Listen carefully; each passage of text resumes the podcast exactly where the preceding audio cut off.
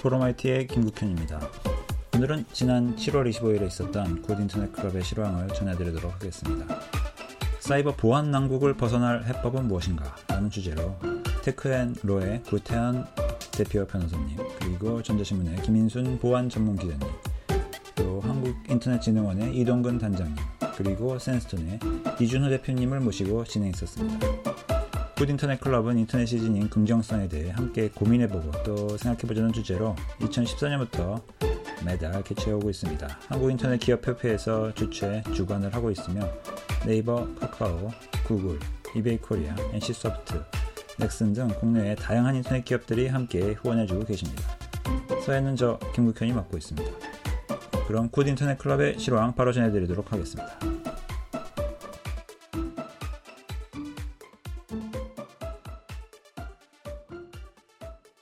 네, 감사합니다. 굿 인터넷 클럽 어, 2017년 6회 진행하게 됐습니다. 어, 이제 방금 소개해주신 우리 최성진 사무총장님은 어, 최근에 어, 이제 사무총장직으로 이제 영전하셨습니다. 여러분 어, 모처럼이니까 박수 한번 다시 부탁드립니다. 네. 네, 앞으로 우리 굿 인터, 어, 한국 인터넷 협회 어, 해야 할 일이 많죠. 굿 인터넷 클럽도 그 일환으로서 어, 인터넷 업계에 산적한 여러 가지 현안들 어, 정말 어, 칼로 자르듯이 날카롭게 어, 분석하면서 여러분들한테 어, 좀 insight를 어, 우리 게스트를 통해서 드릴 수 있었으면 정말 좋겠습니다. 그럼 바로 어, 이어서 오늘도 어떤 손님들을 모시게 됐는지 가나다 순으로 늘 그렇듯이 소개해드리도록 하겠습니다. 먼저 첫 번째 손님은 구태언 변호사님이십니다. 아, 테크앤로 대표 변호사시죠. 어, 우리 구태언 변호사님은 서울지검 첨단범죄수사부 이제 검사 출신이시고요. 김앤장 정보보호 부정조사 팀장을 거쳐서 현재 테크앤로 현직에 계십니다. 어, 개인정보보호 대상 한국정보원 정보화진흥원 장상, 정보보호 대상 공로상 등 하여튼 뭐 그 정보 보안과 관련된 어, 다양한 어, 실질적인 이제 실적을 통해서 오늘의 일을 이루신 그야말로 이제 국내 security 법조인의 대명사라고 할 수가 있습니다. 아, 최근에는 이제 핀테크 관련 서적도 출간하시는 등 리스크가 있는 모든 곳에서 안심을 전해주는 역할을 해주고 계십니다. 여러분, 구태환 변호사님께 박수 한번 부탁드립니다. 네. 두 번째 손님 모시도록 하겠습니다. 두 번째 손님은 김인순 보안 전문 기자님이십니다. 전자신문에서 오셨습니다. 네, 어서 오세요. 네. 근 20여 년간 이제 IT 언론 전자신문에서 어, 한국 IT의 흥망성쇠를 직접 관찰해 오신 베테랑 민한 기자십니다. 그 공로로 이달의 기자상을 두 번이나 수상하셨죠. 네. 아, 저서로는 이제 나노 브랜딩 시대 그리고 파괴자들, 미친 기업들의 담대한 미래 혁신 등 어, 현재, 과거, 미래를 아우르는 그런 통찰력으로 IT 업계를 조망해 주셨습니다. 여러분, 김인순 기자님 환영해 주시기 바랍니다. 네, 감사합니다. 네, 세 번째 손님은 이동근 단장님이십니다. 한국인터넷진흥원 침해사고 분석 단장님이십니다. 네, 네, 어서 오세요. 네, 어, 사이버 보안 기획팀장 그리고 보안산업 팀장, 코드 분석 팀장 등 어, 기술력 없이는 하기 힘든 요직을 거쳐서 최근에 현직으로 승진하셨습니다. 축하합니다. 네, 그 공공기관 종사자답지 않은 skill을 지닌 것으로 또 이렇게 널리 알려져 있는데요. 현장에서 내공을 쌓으신 아, 대표적인 그런 white hacker로 또 업계에서 평이 높습니다. 여러분 이동근 단장님 모셨습니다. 네, 마지막 손님 모시도록 하겠습니다. 이준호 대표님이십니다. 센스톤에서 오셨습니다. 핀테크 전문 기업 아, 센스톤이죠. 아, 다음 CIO 그리고 네이버 CISO를 역임하시고 현직에 어, 계십니다. 어, 아태 지역 ISLA 최고 정보보호 전문 리더로 선정된 바도 있으시고요. 그리고 2016년 한국 CIO 포럼 올해의 CISO, 그리고 2014년에는 제13회 정보보호 대상 올해의 CISO 상 등 CISO, 그러니까 정보보호 최고 책임자로서 얻을 수 있는 영예는 다 얻으셨습니다. 네. 대기업에서 스타트업까지 늘 당사자로 최전선에 아, 계신 분이십니다. 여러분 이준호 대표님 모셨습니다. 박수 부탁드립니다. 네. 네 저도 어, 자리로 들어가서 본격적인 어, 토크를 나누도록 하겠습니다. 네. 아이고, 네. 여러분 안녕하세요. 네, 네 반갑습니다. 아, 저희 어, 토크다 보니까요. 음, 처음이시잖아요. 어, 늘 마이크는 어, 들고 순서대로 이렇게 아. 뭐 진행하는 패널, 네, 좋습니다. 네.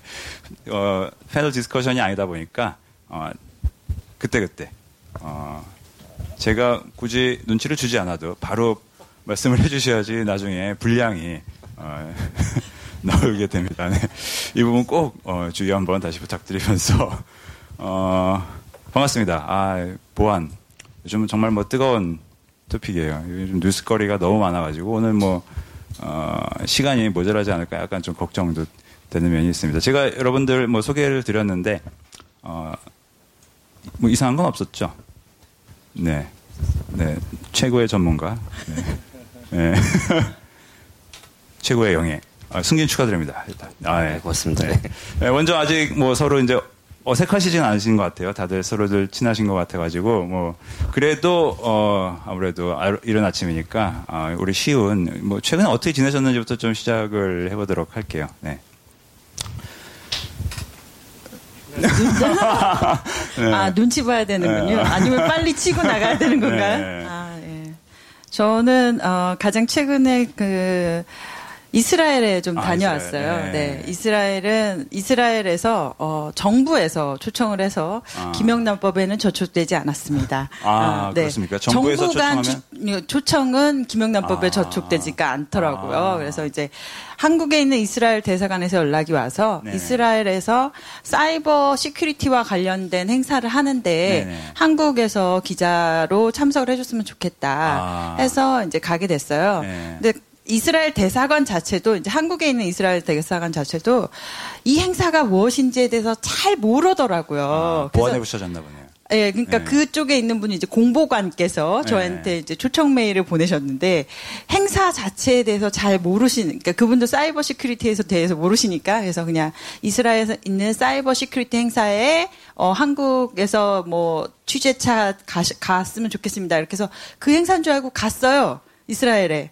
그런데 알고 봤더니 알고 어, 더 큰 행사였습니다. 어떤 거냐면 아. 이스라엘 정부에서 전 세계에 있는 30명의 기자, 17개국에 있는 30명의 기자를 사이버 아. security 기자만 불러서 이스라엘의 모든 cyber security와 관련된 내용을 다 일주일 동안 패키지 여행처럼 아. 버스 타고 온 이스라엘을 돌아다니면서 보여주는 그런 행사였습니다. 거기에 아. 어, 잘 다녀왔습니다. 그러니까 전 세계의 최고의 보안 전문 기자 30명을 어, 추출해 와라라는 특명에 딱 걸리신 거예요. 나름 국가 대표였습니다. 그래갖고 좀 아, 이렇게 품위를 네. 지키느라고 많은 노력을 했습니다. 네. 선물로 핸드폰에 RCS 담아오지 않으셨나요? RCS를 담아오고 싶었는데 그 보안이 철저해요. 그래갖고 안 어. 담아줘요. 어, RCS라 그러면 모르시잖아요. 네, 무슨 갑자기 또 이제 전문적인 대화가 또 시작이 되는데 뭐 어떤 지금 아, 그 무슨 상황입니까 지금? 네. RCS라고 휴대폰에 이제 악성 코드 같은 건데요. 네. 이동근 팀장님이 잘 아시는 거니까 아, 설명해 네, 주실 네. 거예요. 아 예. 보통 이제 어, 악성 프로그램, 악성 앱이라고도 하고요. 네. 네. RCS요? 뭐, 예, 리모트 컨트롤 아, 예, 예, 그런 약자로 쓰이고 어 뭐 PC용도 있고요. 음. 그리고 이제 스마트폰에도 할 수 있고 해커가 몰래 시, 어, 숨겨 어, 심어놓고 이제 정보를 빼낸다든지 아니면은 이제 어 용도가 이제 다 확보되면 이제 뭐 파기를 폐기를 시킨다든지 음. 여러 가지 이제 목적으로 이제 악용이 될 수가 있습니다. 아 네. 예. 구태현 변호사님이 아까 개그 하신 거였네요.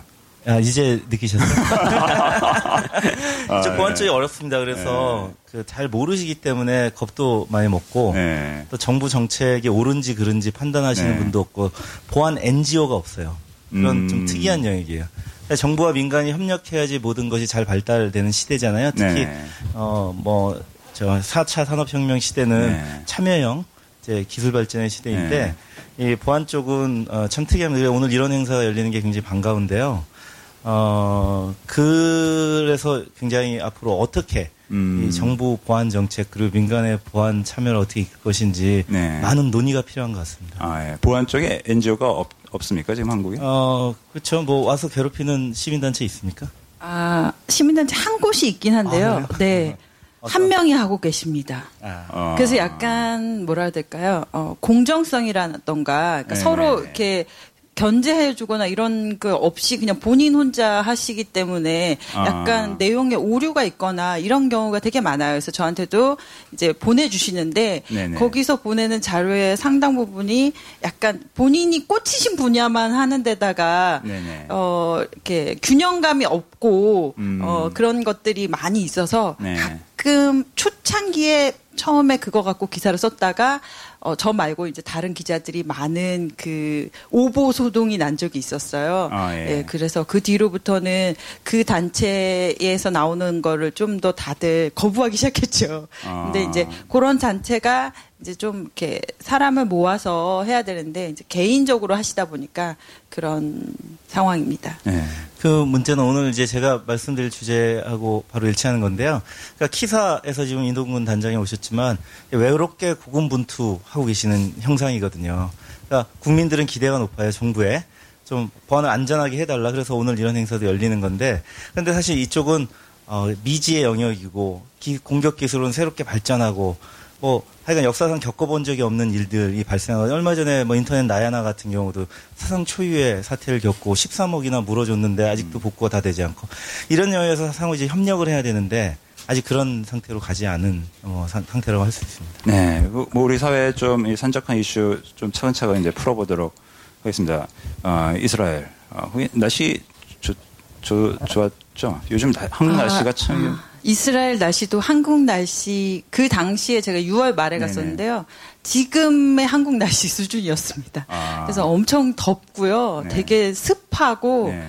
그리고 어 그러니까 햇빛이 따가워요. 아. 약간 어, 그 중동의 사막 기후인데요. 아. 엄청 덥더라고요. 음. 집안에서 뭐 컴퓨터 하기에는 뭐 좋은 날씨네요. 어, 그래서 아, 네, 그렇죠. 이스라엘이 그쪽이 발달됐나 봅니다. 네, 다른 분들은 어떻게 지내셨습니까? 네, 저는 이제 어, 네이버란 기업에서 한 8년 동안 근무를 하다가 최근에 네. 이제 스타트업으로 갔습니다. 그래서 음. 한두 달 정도가 됐는데 어, 굉장히 사실 뭐 충격이 좀 있었죠. 그래서 적응을 다 한 것 같고요. 예, 적응을 다 했습니다. 그리고 제일 힘들었던 거는 어, 주차장을 안 줘가지고요.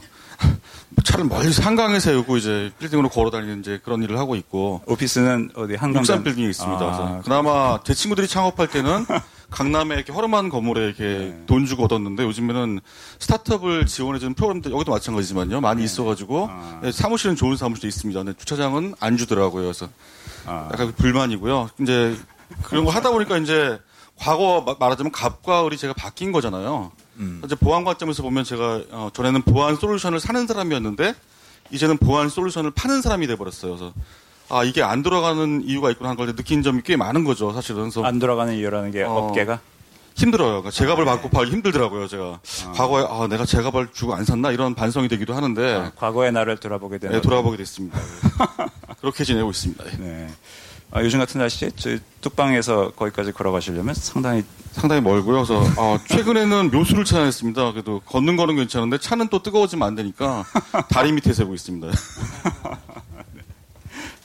예, 저는 어, 최근에 이제 5월달, 6월달 랜섬웨어 때문에 좀 고생을 한 것 같습니다. 아까 구태현 변호사님 말씀하셨지만 어, 일단 어, 우리나라 같은 경우에는 이제 사이버 보안, 뭐 정보 보호 쪽 같은 경우에 이제 정부 주도로 계속 이제 성장해오고 발달해오고 환경이 많이 조성되다 보니까 뭐 국민 기업들이 이제 정부의 어떤 기대 기대치가 굉장히 이제 높은 경향이 있는 것 같습니다. 그래서 어, 그때 이제 5월달 워너크라이 났을 때도 어, 어떻게든지 이제 국민 피해, 그 다음에 일반 기업들 피해를 최소화하기 위해서 어떻게 할까 굉장히 이제 고민하고 대응했던 부분이고요. 어, 일단 뭐 나야나 같은 경우에는 이미 이제 사고가 나버린 후에 이제 후속으로 이제 들어가서 대응한 부분이라서 이제 어떻게 하면 이제 피해 최소화할까 또 확산되지 않을까 이제 그런 쪽 고민을 많이 했었는데 근데 뭐 어떤 일이든지 간에 이제 뭐 다 100%잘 이렇게 되지는 이게 어렵지 않습니까? 그러다 보니까 기승전 나중에 이제 정부의 이제 그 어, 정부 탓이다. 뭐 네. 이제 정부가 잘못했다. 뭐 심지어 저한테 뭐 랜섬웨어 감염된 민원인은 전화 주셔서 무조건 다 복구해내라. 이 정부 탓이다. 그래서 어. 무조건 죄송합니다. 이제 그래서 아 지금 현재 기술로는 지금 뭐 이게 어렵고 이게 쭉 설명드려도 안 된다. 무조건 복구해내라. 네. 이제 그렇게 이렇게 이제 애원을 하시는 분도 계시고 해서 어떤 뭐 그런 민원이라든지 이런 뭐 어떤 애절한 사연들도 들어보면 아 좀 더 어, 더 열심히 더 잘해야겠다는 생각도 이제 드는 반면에 이 과연 이제 이게 정부가 어디까지 해야 되느냐라는 어떤 딜레마 음. 거기까지도 조금 고민이 되는 그런 시점인 것 같습니다. 네. 아, 정말 고생 많으셨잖아요. 네, 최근에 한두 달은 좀 네. 예, 고생. 언론에 뭐 뉴스 나온 거 보면 꼭 마무리는 이제 우리 이 단장님의 코멘트로 끝나더라고요. 그러다 보니까 그쪽에다 전화를 거는 게 아닌가 싶은데. 예. 전화를 안 받으세요. 아. 니못 받으시는 거죠. 네. 예, 그래도 기자님 그래도 받는 편에 속합니다. 아, 받는 편에서 우리 예, 김 기자님은 심하게 안 써주신. 정확하게 쓰려고 아, 노력하죠. 네. 네. 아, 그 고생한 얘기, 뭐, 어떻게 보면 오늘 주된 토픽 중에 하나니까요. 좀 이따가 돌아와서 다시 한번 여쭙도록 하겠습니다. 구 변호사님은 뭐 요즘에 어떻게? 그 4차 산업혁명위원회 전화를 기다리고 있습니다.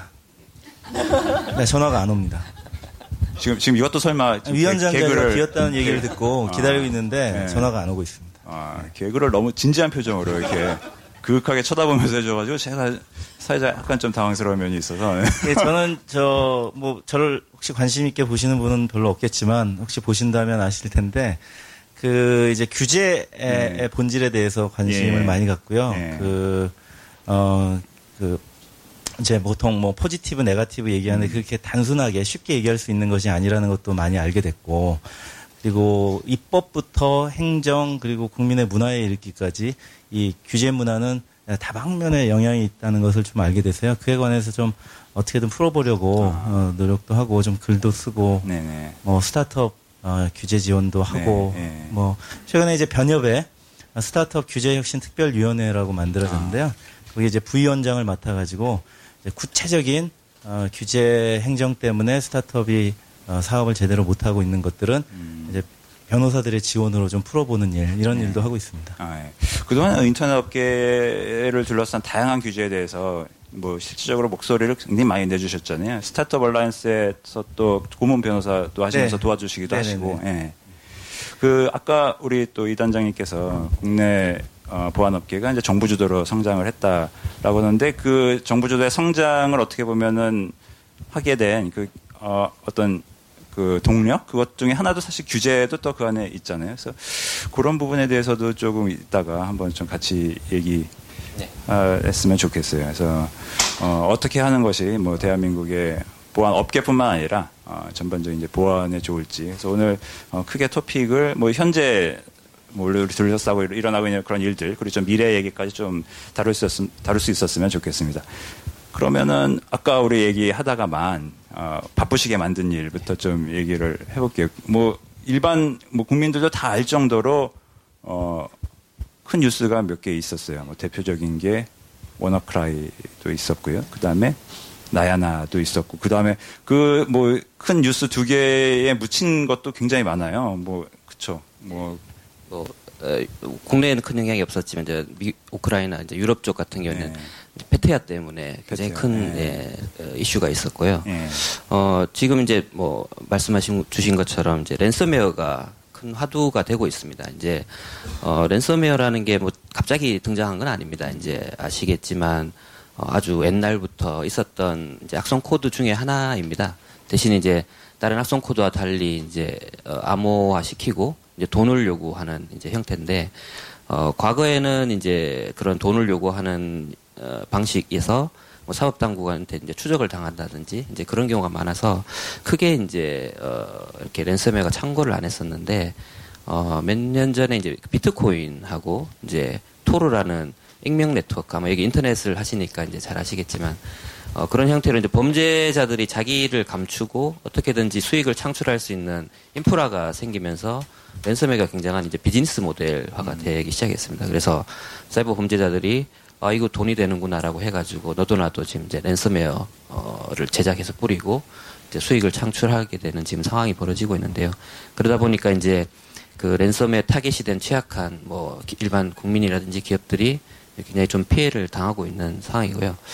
그러다 보니까 이제 어 기본적으로 랜섬웨어가 유포되는 방식이나 이런 게 일반적인 악성 코드 유포하고 큰 차이는 없습니다. 그러다 보니까 제가 이제 여러 가지 케이스를 보면 어, 기존에 이제 보안을 좀 철저하게 이제 보안 업데이트를 한다든지 뭐 보안 관리를 했으면 감염이 안 됐을 경우도 굉장히 많은데 안타깝게 이제 감염이 되신 분들도 많고 그리고 좀 중요한 데이터 같은 경우에는 이제 백업을 해놨으면 뭐 랜섬웨어 자체가 이게 데이터를 인질로 잡기 때문에 뭐 데이터가 없는 뭐 PC 같은 경우에는 크게 뭐 랜섬웨어 영향이 없습니다. 제가 아는 분 같은 경우에는 지금 1년째 랜섬웨어 감염된 PC를 그대로 쓰고 계십니다.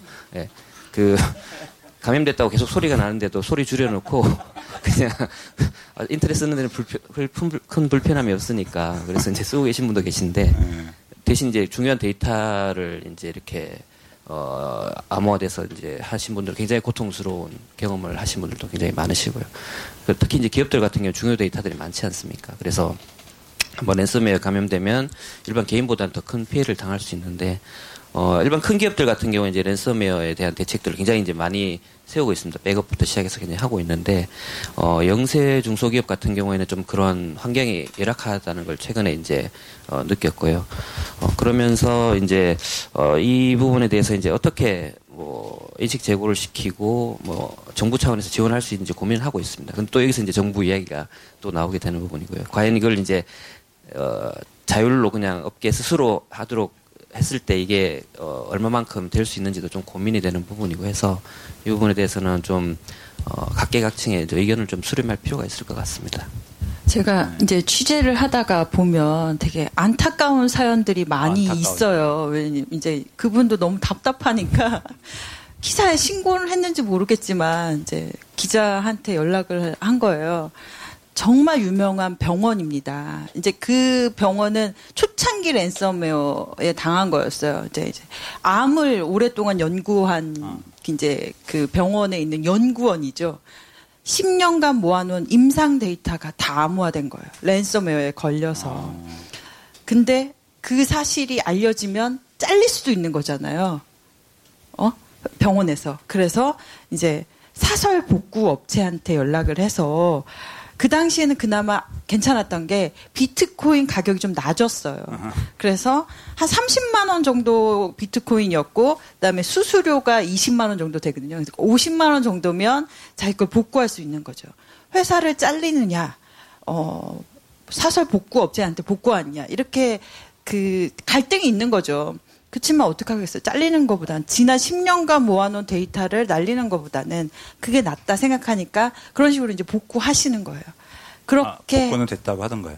네, 복구는 하셨어요. 그러니까 아. 이또 복구가 이제 뭐 팀장님 잘 아시겠지만 이거를 이 랜섬웨어 걸리고 나서 이거를 이제 다시 회복하려고 많은 그 액션을 하면 할수록 복구되는 비중이 낮아진다고 하더라고요. 음. 그래서 사실 걸리면 그냥 놔두고 바로 어, 협상을 하거나 해커한테 돈을 줘서 키를 받아서 복구할 때가 이제 복구율이 가장 높긴 한데 아무튼 그래서 그분은 그렇게 해서 복구를 하셨어요. 그러니까 음. 그런 식으로 여기 또 뭐 국회에서도 오신 분인데 모 국회의원님도 자기 정치 인생을 담아놓은 어 3테라바이트의 나스 서버가 모두 다 암호화된 적이 있었어요. 정치 인생이 되게 많네요. 3테라바이트나 뭐 어떤 사진 같은 게 되게 많았던 것 같아요. 사진으로도 3테라 안 나올 텐데. 그러니까 그분이 꽤 몇 선을 지내신 아, 아주 예. 유명하신 분이에요. 그건 좋은 일 아닙니까? 다 지워졌으니까. 아, 그래 그, 그런데 출발할 수 어, 복구하셨어요. 아. 해커한테 돈을 주고 복구를 하셨어요. 예. 그런 식으로 정말 이렇게 들어보면 안타까운 사연이 정말 많지만 예. 자꾸 해커한테 돈을 주고 있는 거죠. 우리가 범죄자한테. 예. 범죄자한테 돈을 주면 범죄자는 어? 야 한국에다 랜섬웨어 뿌리니까 돈이 많이 들어와.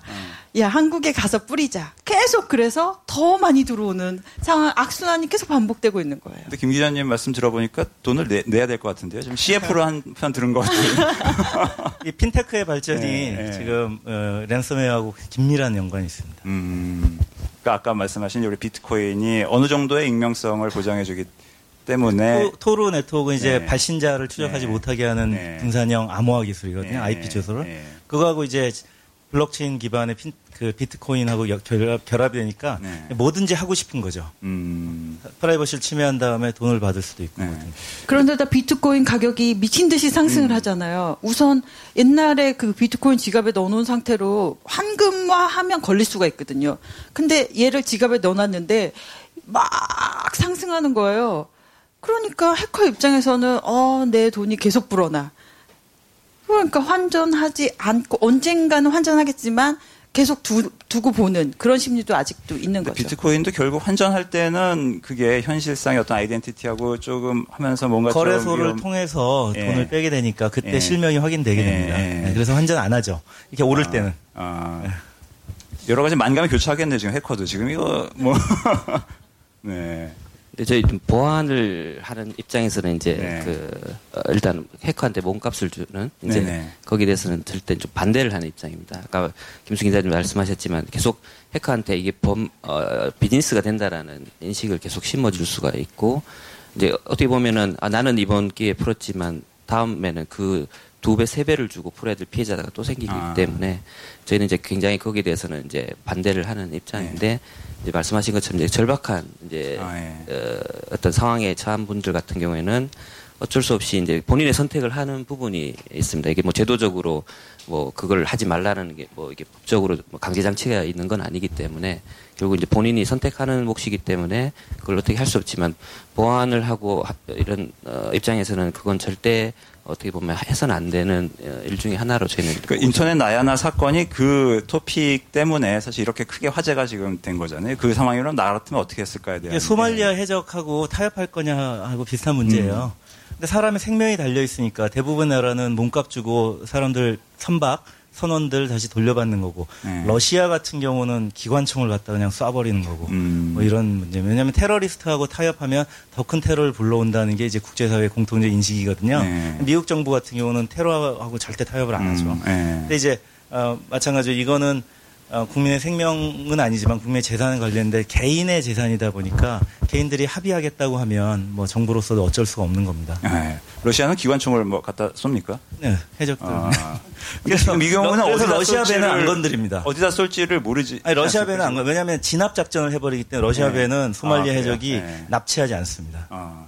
근데 우리도 그럼 진압 작전을 해야 될 텐데 지금 얘는 어디다 기관총을 써야 될지 지금 모르는 상황이 이게 어렵죠. 예. 아니 이건 해적은 그래도 보이는 해적선이 예. 있고 해적들이 있으니까 공격을 할 수 있지만 사이버 음. 공격은 실체가 보이지 않거든요. 아, 예. 이게 어려운 점입니다. 우리 대표님 같으면 그 상황은 옛날에 예. 하셨을 것 같아요. 진압 작전 얘기를 듣다 보니까 이제 예. 해킹 사고가 많이 났잖아요. 이렇게. 예. 현재 저는 이제 기업에서 보안을 챙기는 임원이었으니까 네. 해킹 사고가 나면 해커들을 굉장히 잡아가지고 진압을 해서 네. 9시 뉴스, 8시 뉴스에 크게 나왔으면 좋겠다는 생각을 많이 했어요. 사실은. 네. 어, 이 사람들 이렇게 야, 이런 해킹을 해서 네. 몇년 정도 받았다고 기사가 나와야 되는데 사실은 누가 나옵니까? 아, 기업의 보안을 담당한 임원이 나와서 90도로 졸합니다, 그냥. 예. 그러니까 왜 해킹을 도둑 맞았는데 네. 도둑 맞은 사람이 나와서 잘못했다고 절을 하는 게 우리나라 현실인 것 같습니다. 생각해보니까 그러네요. 네, 네. 그래서 그게 저 잘못했다고 생각하고요. 네. 정말 저는 진압작전을 해주기를 바랬던 한 사람이었습니다. 그래서 큰 진압작전을 해서 해커들이 아, 한국에다 이렇게 해킹을 하게 되면 아, 저렇게 크게 당하는구나, 10년형을 받는구나, 음. 이런 걸 느껴야 되는데 여태까지는 기업의 임원들, 기업의 보안 담당자가 처벌을 받는 그런 상황이 많이 발생을 했었습니다. 그 진압작전은 예. 누가 해야 되는 겁니까? 뭐 국가가 해야겠죠. 경찰, 뭐 검찰, 예. 아. 여러분들이 반드시 끝까지 잡아서 좀 아. 결과를 보여줬으면 좋겠는데 네. 그 결과를 보여준 적은 없는 것 같습니다. 네. 인간이 참여할 수도 있어요. 우리나라 네. 정보통신망법 48조에 이제 남의 시스템에 들어가면 처벌을 받기 때문에 해킹이라고. 그러니까 화이트 해커들도 활약을 못하게 돼 있거든요. 화이트 아. 해커들이 어 그 공격자들의 진원지를 찾아내 줄 수도 있는데 아. 처벌을 받으니까 못 하는 거죠. 그러니까 아, 국가가 혼자 해야 되는 거죠. 지금 48조에 가면은 지금 자경 자경단은 안 되는 거네요. 자경단 안 됩니다. 아. 네. 그러니까 설령 그 근거지를 아, 알아도 거기서 뭔가 이렇게 하면은 해커들이 가서 봅니다. 보지만 네. 얘기 안 하죠. 저는 아. 그런 분을 본 적이 있어요. 이제 화이트 해커예요. 음. 어떤 악성 코드를 분석하다가 이제 점점점 찾아 들어가서 해커가 그 침입한 데까지 들어간 거예요. 근데 침입한 영역이 일반 기업의 뭐 서버라든가 이런 영역이 된 거죠. 아. 잠깐 들어갔다 나와서 분석을 해서 뭐 하고 있는데 한마디로 말해서 걸렸어요. 검찰한테. 그래서 아. 압수수색 당했어요. 어. 그래서 자기 PC, 스마트폰 이런 걸 회사로 그냥 영장 갖고 들어와서 너 정보통신망법 침해했지.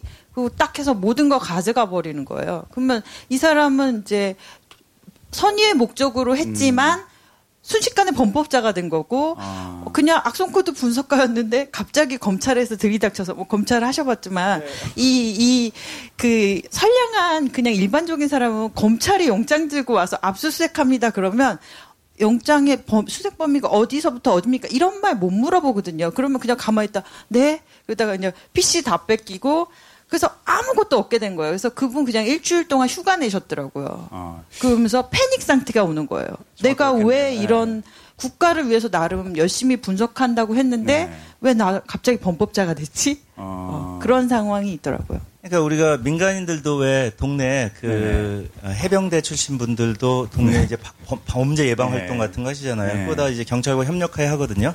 사이버 분야에는 아직 그게 없어요. 음. 그러니까 뭐 기사 같은데 신고하고 좀 일정한 정도 활동을 하면 좀 면책시켜주는 이런 제도가 좀 필요합니다. 아.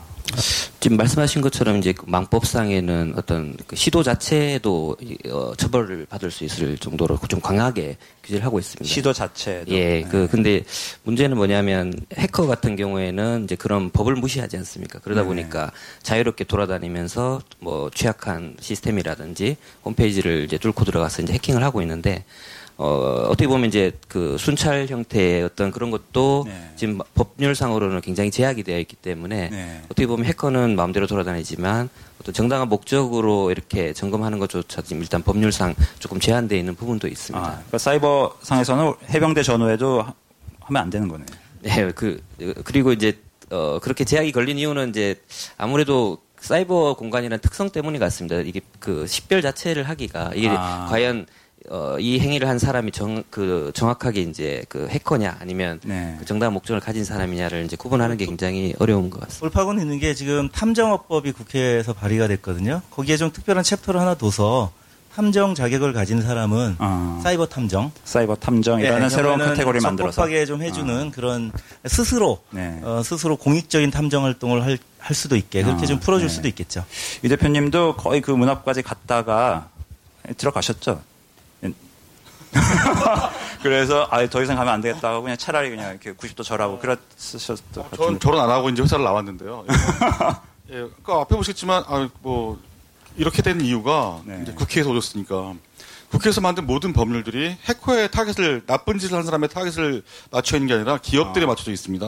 아. 예, 기업들 뭐 잘못했으면 아, 안 했으면 처벌받아 이런 규제이다 보니까 저는 이런 것들이 양산이 된다고 생각합니다. 예. 네. 저는 이제 다른 CISO한테 이제 들은 얘기인데 CISO의 할 일은 어, 정보를 보호하는 게 아니라 규제를 준수하는 역할에 있다라고 이렇게 자조적으로 말씀하신 게 있, 었어요 사실 그런 업무가 절반 이상인 거죠. 예. 아, 절반 이상. 예. 그러니까 그 정보를 보호한 것 같은 느낌이 네. 들도록 회사 입장에서는 반대로 그래서 어떤 느낌이 있냐면 네. 그거를 다 지키면 나는 면죄부를 받을 거야. 아. 예. 나는 내가 잘못해도 최선을 다했으니까 뭐 설령 내가 뭐, 어, 판결을 판사한테 판결을 받더라도 네. 내가 충분히 책임을 다했으니까 나는 선처를 받겠지 이런 느낌을 주는 거죠. 예. 네. 지금 뭐 우리 사회 산적한 여러 가지 문제를 좀 이렇게 상징하는 그런 말, 말씀이신 것 같기도 하네요. 근데 지금 현재 상황에선 그렇다면은 정보 보안의 최종 책임은 지금 국가인 상황인 거네요. 근데 국가는 대... 국가는 책임을 안 집니다. 아... 기업이죠. 아, 근데 법적 뭐 책임은 뭐... 다 기업에게 부여되어 있습니다. 아, 그럼 더 좀 황당한 사, 상황이네요. 그 지금 할수 있는 거는 공무원이 자기 네. 처벌하는 법을 만드는 거 보셨어요? 아, 그러니까 출동은 출동은 국가만 할 수 있는데 어, 출동을 해서 못 잡아도 아무 책임 안 진다. 해킹을 당한 책임은 다 기업에게 있고 음. 이제 출동과 조사, 처분 권한은 국가에게 있고 뭐 아. 뭐 이런 상황인 거죠. 네, 공격은 해커가 하고 공격은 해커가 때려야 할 곳은 해, 해커인데 네. 어, 총 기관총은 해커한테 써야 되는데 사고 네. 나고 나면 기업이 다 이제 그 책임을 네. 뒤집어 쓰는 네. 이런 상황입니다. 뭐 이 단장님한테 사실 뭐 전화가 와도 좀 어쩔 수 없는 상황이긴 합니다 지금. 근데 지금 키사가 어떻게 보면은 근데 좀 정규 군도 아니잖아요. 지금 정확히 말하면 지금 이게 국가 안보처럼 철저하게 국가의 역할이 주어져 가지고 어, 그런 역할을 하는 것도 아니고 어, 좀 애매한 입장에 있으실 것 같아요. 예, 그러니까 어, 사이버 보안, 그러니까 단어에 따라서 조금 이제 뉘앙스가 달라질 수 있을 것 같습니다. 네네. 예를 들어서 사이버 안보라는 단어라 그러면 안보면 어떻게 네. 보면 약간 좀 국가 안보 이제 아. 그런 컨셉에 있어서 이제 군사 작전이라든지 아니면 여러 가지 이제 국가 간의 문제, 분쟁, 이제 그 국가 차원에서 위협 정도를 대응하는 이제 그런 형태로 생각할 수도 있는데요. 근데 사이버 보안이라고 생각해 버리면 이제 굉장히 좀 광의이지 않습니까? 일반 국가 안보사가 아니라 일반적인 개인적인 해킹부터 시작해서 기업의 일반적인 뭐 개인정보 유출 사고까지 다 포함하는 그런 개념으로 이제 갈 수가 있는데요. 근데 이제 어 말씀드린 말씀하신 것처럼 이제 현재 아까도 제가 서두에서 이제 정부 중심으로 이제 이 산업이 발전해 오다 보니까 어떤 이제 규제, 그러니까 정보 보호를 어, 하도록 이제 강제화하는 이제 과거에는 그런 이제 정보 보호에 대한 인식이나 이런 게 굉장히 낮다 보니까 어, 어떤 정부 차원에서 법으로 이런 정보 보호에 최소한 규제, 어, 규, 어, 규제를 만들고 따르도록 하는 정책으로 이제 많이 해왔었거든요. 그러다 보니까 이제 어, 대표님이 말씀하신 것처럼 아, 이 정부가 이제 가이드를 줬으니까 이걸 따르면은 큰 문제가 없는 거 아니냐라고 이제 대부분 생각하시게 되는데 근데 모든 게 그런 규제가 최상 그러니까 그 베스트를 지향하지는 않습니다. 보통은 정부 가이드라는 게 이제 베이스 라인을 이야기하는 건데 음. 어 보통은 이제 그 베이스 라인을 받아들이지 않고 그걸 하면 이제 모든 게 어, 되는 것처럼 이제 인지가 돼 버리다 보니까 어떻게 보면은 어, 기업 입장에서도 난 여기까지 했으니까 더 이상 안 해도 되겠지라는 또 인식이 또 자리 잡는 것 같은 네. 어, 어, 떻게 보면 또 약간 부작용도 생기는 네. 그런 문제도 있는 것 같고요. 현실적으로 보면 수많은 이제 기업의 대기업들의 해킹 사건이 났는데 네네. 판결은 그렇게 와닿지가 않았습니다. 사실은 예. 사실은 해킹이 났을 때 옆에 기업이 엄청나게 큰 불이익을 받아서 야 우리도 안 하면 큰일 나겠구나라고 느꼈어야 되는데 아. 사실은 그런 판결은 여태까지 없었다고 저는 생각합니다. 아, 실, 어, 실질적으로 그랬나요? 그러니까 뉴스에서 많이 났는데 우리가 끝까지 뉴스는 안 보니까. 망원에서는 없지 않습니까? 예. 아, 그러네요. 예. 그래서 실제로 이제 인터넷 나야나가 13억이라는 몸값을 주고 풀었잖아요. 근데 이제 취재를 하다 보면 그래서 그럼 랜섬웨어에 대한 대책을 기업들이 세우냐? 다들 뭐라고 하냐면 어, 백업 뭐 이런 거 해도 당할 수밖에 없으니까 우선 비트코인이 쌀 때 비트코인을 먼저 사놓자. 이렇게 얘기하시는 분들도 있어요. 그러니까 그게 더 싸다는 거죠. 네, 기업가의 발상은 늘 참신하네요. 아, 네. 그러니까 ROI를 따지는 거죠. 네, 네, 네. 어, 그러네요. 그냥 13억 차라리 그냥 그때 내겠다. 뭐 지금 13억 미리 어, 일어나지 않는 사건에 대해서 준비하느니 뭐 벌어지면 생각하자 이렇게 뭐 그러니까, 그러니까 비트코인 가격은 계속 오르니까 네. 비트코인을 쌀 때 사놨다가 오르면 시세 차익이 생겨서 좋은 거고 어, 필요할 때 뭐 랜섬웨어 감염돼서 어, 비트코인을 지불해야 되면 어차피 낮은 가격으로 사놨던 거 그냥 해커한테 주고 복구하겠다. 아. 나는 랜섬웨어 피해를 안 입을 수도 있지 않냐. 아. 이렇게 그, 그 회사가 어딥니까? 거기 탈퇴해야 될 것 같은데. 네. 근데 그 나이나 같은 경우에 이제 13억의 문제가 아닙니다. 이제 예를 아. 비트코인 몸값 지불한 가격이 13억이고 이제 앞으로 이제 발생할 그 이제 고객과의 어떤 민사 문제, 그 피해 보상을 다 해줘야 되는 네. 문제이기 때문에 더 큰 이제 비용 지불이 들어가는 부분이 생길 수가 네. 있고요. 근데 이제 저희 입장에서는 그 13억과 그 피해 그 보상에 들어가는 돈을 보안에 투자했으면, 아. 예, 라는 입장인 거죠. 정부 입장에서. 그랬으면 이, 이 정도까지는 되지 않았을 지 않을까라는 네. 이제 생각이 드는 부분이고요. 지금 복구도 뭐 제대로 안 됐다는 얘기도 또 있던데 어떻습니까? 어, 일 이제 그 키를 받아서 이제 키는 다 유효한 키를 받았습니다. 이제 네. 실제 복구하는 과정에서 이 해커가 만든 이제 프로그램 자체가 뭐 완벽한 프로그램이 아니다 보니까 네. 실제 이제 라이브 상태로 돌아가는 시스템을 강제로 이제 암호화를 하다 보니까 네. 일부 파일에 이제 손상이라든지 이런 걸 입힌 것 같습니다. 그러다 보니까 복구하는 과정에서 원래대로 이제 복구가 안 되는 부분 그리고 이제 복호화가 문제가 아니라 그걸 다시 다 정상 서비스가 되도록 다 올려줘야 되지 않습니까? 네. 여기 이제 다 인터넷 쪽에 종사하시니까 데이터 컨텐츠 문제가 아니라 그걸 다시 서비스로 다 올려야 되는 문제가 있다 보니까 굉장히 많은 이제 공수가 들어가야 네. 되는 네. 이제 그런 부분이 있고요. 그 이런 나야나 랜섬웨어 사태에 대해서 우리가 처음 겪으니 굉장히 걱정도 하고 또 잘 몰라서 대책도 안 세우고 또 어떤 기업들은 어, 비트코인을 싸게 투자해 놓으면 되는 거 아니야 이렇게 다양한 해법이 나오는데요. 크게 걱정할 문제는 아닙니다. 왜냐하면 랜섬웨어가 아니더라도 어, 평생을 연구한 어, 연구 자료를 노트북에 넣어놨다 그 하드디스크가 깨져가지고 날려버리신 어떤 교수님을 제가 알고 있거든요. 이분은 누구한테 원망도 못해요. 그러니까 이거는 앞으로 이런 사이버 보안의 문제가 되는 세상을 살아가는 데 있어서 음. 우리 모든 국민이 기본적으로 갖춰야 될 소양에 관한 문제들이고요. 음. 새로운 위험에 어떻게 적응하느냐에 관한 문제일 네, 거예요. 음. 아시다시피 일본은 쓰나미가 하도 많이 오니까 해변에 가면 마을 촌장들이 다 자기 고장에 맞는 높이의 방파제를 다 쌓고 있거든요. 그 후쿠오카 원전 폭발 사고를 초래했던 후쿠시마. 후쿠시마. 아, 후쿠오카는 죄송합니다. 아, 후쿠오카 죄송하게. 후쿠시마. 어, 그때 유일한 어떤 마을 하나가 단 한 명의 피해도 없던 마을이 있다는 걸 어. 신문에서 읽었는데요. 그 촌장은 역대 자기 마을의 해변에 다가온 쓰나미를 역사적으로 다 분석을 했어요. 그때 9.7m가 최고 높이의 파도였다는 거예요. 이분은 자기 마을에 방파제를 10m로 쌓았어요. 음. 그 마을만 무사했습니다. 예를 들면 이런 거예요. 이거 법이 있어서 10m로 쌓으라고 정부가 정해준 거 아니거든요. 음. 이게 예, 역사가 반복되다 보면 지혜가 생기니까 그런 것들 이제 어떻게 우리가 어, 그 지혜를 가져나갈 것이냐의 문제인데 좀 전에 단장님 말씀하셨듯이 정부가 법으로 강하게 리드를 하는 시절이 있고 그래야 되는 시절이 있고 그 시절을 지나면 법으로 리드하는 게 이제 착시 현상을 불러일으키는 거죠.